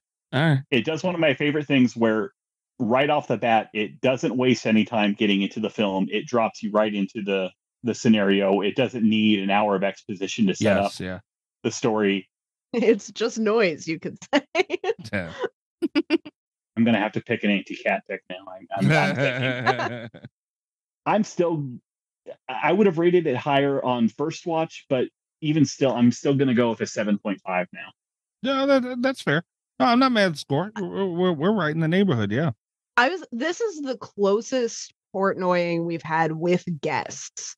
Like we are all within one point of each other, I think. I would also like to point out this may be the first movie that I've done where Mikey has gone over a five. oh wow. I mean, That might be true. to be fair, no, that can't be true. Let me. That might be true, but I, I don't. I feel like it's not. What was your Belko score? Uh, that was a four point one. I'm skimming through now. Uh, no, no. I, guess mean, I guess Hatchet might be the highest. oh yeah, I we didn't Portnoy Hatchet, but yeah, that would have definitely been. Yeah. Feast three. Oh, that was Greg. I can't even blame that on you. Although, um, you didn't do Slither. Psycho Goreman, I gave a five point two. Uh, Event Horizon was you too, wasn't it, Chris? Yes. Yeah, I gave that one a six point two. This is probably on the low end of that also. So the higher you gave Event Horizon, god damn it, Mikey. This is- it's a space movie, man. That's that's not my cup of tea. All right. I I, I just happened to tickle Mikey's uh, fun bone on this one. Well, on the note of you tickling my bone, I don't know if we could top that for the night. I owe you 10 bucks now, right? I think. um, all right. So follow the show at slash radio on Twitter. Next week, we're having Brian G. Barry on talk about House Shark. How shark. Woohoo. Yeah, that um, Mikey loves underwater stuff. Heard it did say today that he loves underwater. The shark in the water is in a house. Like, More shark it. movies. That's all we heard. Uh, you heard what you wanted to hear. What if we combine the two and we go with the Deep House? Oh, the deep house shark. I think that oh god damn it no uh after that hold on i'll pop up my handy dandy schedule oh shit After that's my birthday pick. Uh oh. and uh that might be a Mikey's really drunk night. I don't know how that's gonna go, but uh yeah. So it's my birthday pick. I st- honestly, I still have no fucking clue what I'm doing. You know what you should do is you should pick one of Rob's favorite movies before you get really drunk and then just only talk about sex tapes. oh, cat, that's not a bad idea. Eh, but he would talk about him with me, like it wouldn't even bother him. that would be funny though. Uh, yeah. So my my birthday pick's next week. Patreon pick after that, and uh, make sure you check out the Patreon. Patreon.com forward slash slasher radio. Uh, we have the list of the second half of the 85 scariest movies according to Esquire. The second part of that's coming out this or is out already by the time this is out. Extra show every week, Easter egg content, all kinds of shit on there. Make sure you go check that out. I'm at Mikey's Dead. Also, I'm able to announce that hmm, I'm looking at the schedule again. After this episode comes out, you will also be able to listen to another show that Aly and I are starting called Cult FM. Oh. Yeah, so that'll be out wherever you're listening to this shit. You can follow it at Cult FM Pod. It is going to be a horror movie based, well, horror base, horror genre based, movies, gaming, all that stuff. We've been banging our head against the wall about this for like a motherfucker for quite some time, and I feel we have a really dope fucking concept and project out, and I think it's going to be a lot of fun. Even though I uh will have to deal with little Miss Huge Clown Penis on a daily basis. Huge clown penis. As somebody Huge. who has way too many podcasts about cults, I look forward to adding another. It's not about cults. We just thought that was a cool name, but it, you know, it, it will be shtick heavy. So there will be it. It's not a cult, Chris. That's number Not a one. cult. It's not a cult. You know, wink, wink, nudge, nudge. Cults don't exist. Well, and, until until you all start moving onto a compound, and then you start passing out flavor aid. It's not flavor. Orange soda is what we drink. Orange Oh soda. no. All right. Uh, so yeah, check that out at uh cult, at Cult FM Pod on Twitter. We appreciate the follows that we get because you know, obviously he's doing all that stuff. So, uh, oh, we got like eleven so far. Uh, thank you, everybody. And Aly, where are they finding you? At Aly Surreal on Twitter, or uh, also you can find me on Twitch, twitch.tv slash Aly Surreal. If you're into Dead by Daylight for some reason, got that going. Wow, David's a wonderful company. It is. Yeah, come help me bother her at Aly Surreal on Twitch. It's a good time. Get up those viewer credits for the jump scare po- bonus. I dude, that that's all I do is farm. I farm my points and jump scare. That's all I do. I got one on deck too. I'm waiting. I'll turn it off. Don't you dare! I earned those fucking points. Uh, Chris, where are they finding you? You can find me on Twitter if you really hate yourself. Uh, you can follow me there uh, as EyeRChris. It's mostly just shit posting and picking on a slasher radio, so you can come join the fun, I guess. and every now and then, and I ask you for the purple thing. Always the purple thing, as long as it's allowed. Even even that even then even then I might have to start competing with Greg on with fans on Twitter if compared to his TikTok fans. Every it's really true. Every now and then, I'll just at Chris and be like, "Hey, you send that purple thing real quick." On demand. yeah, I mean, I know he's got it on. It's probably his wallpaper on your phone at this point, man. Right?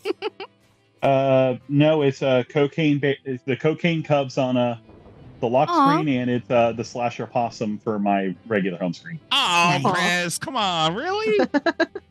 Yes, God damn it! Why? Amazing. because I need my slasher slashy award. Oh, God damn it, though. It has to be the possum out of all the things.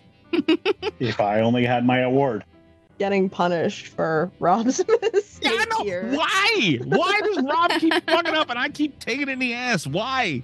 Fuck. Because you got that sweet ass. Uh, that's fair. You can also follow Rob at Radio Rob one two three. If you do, if you go and do that, make sure you tell him I said he's a butthole. Cat, where are they finding you? Uh, you can find the other show that I do with Rob Humphrey, uh, wherever you're listening to Slasher Radio. If Google quits hating us, I guess. Uh, the Nick F and Woo Cage Cast.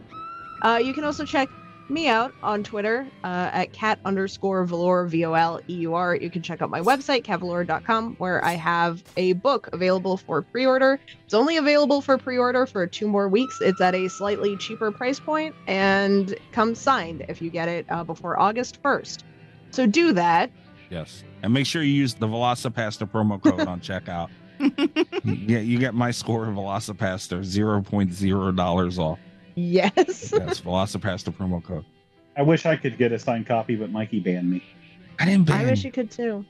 Uh, and, and that's it next week. Uh, we'll be back next week, guys, with House Shark. And I have to piss enough to reenact this movie. So uh, good night from Slasher Ow. Radio. I really do have to pee, guys. I have to go. All right. Bye, guys. All the best with Slasher Radio podcast.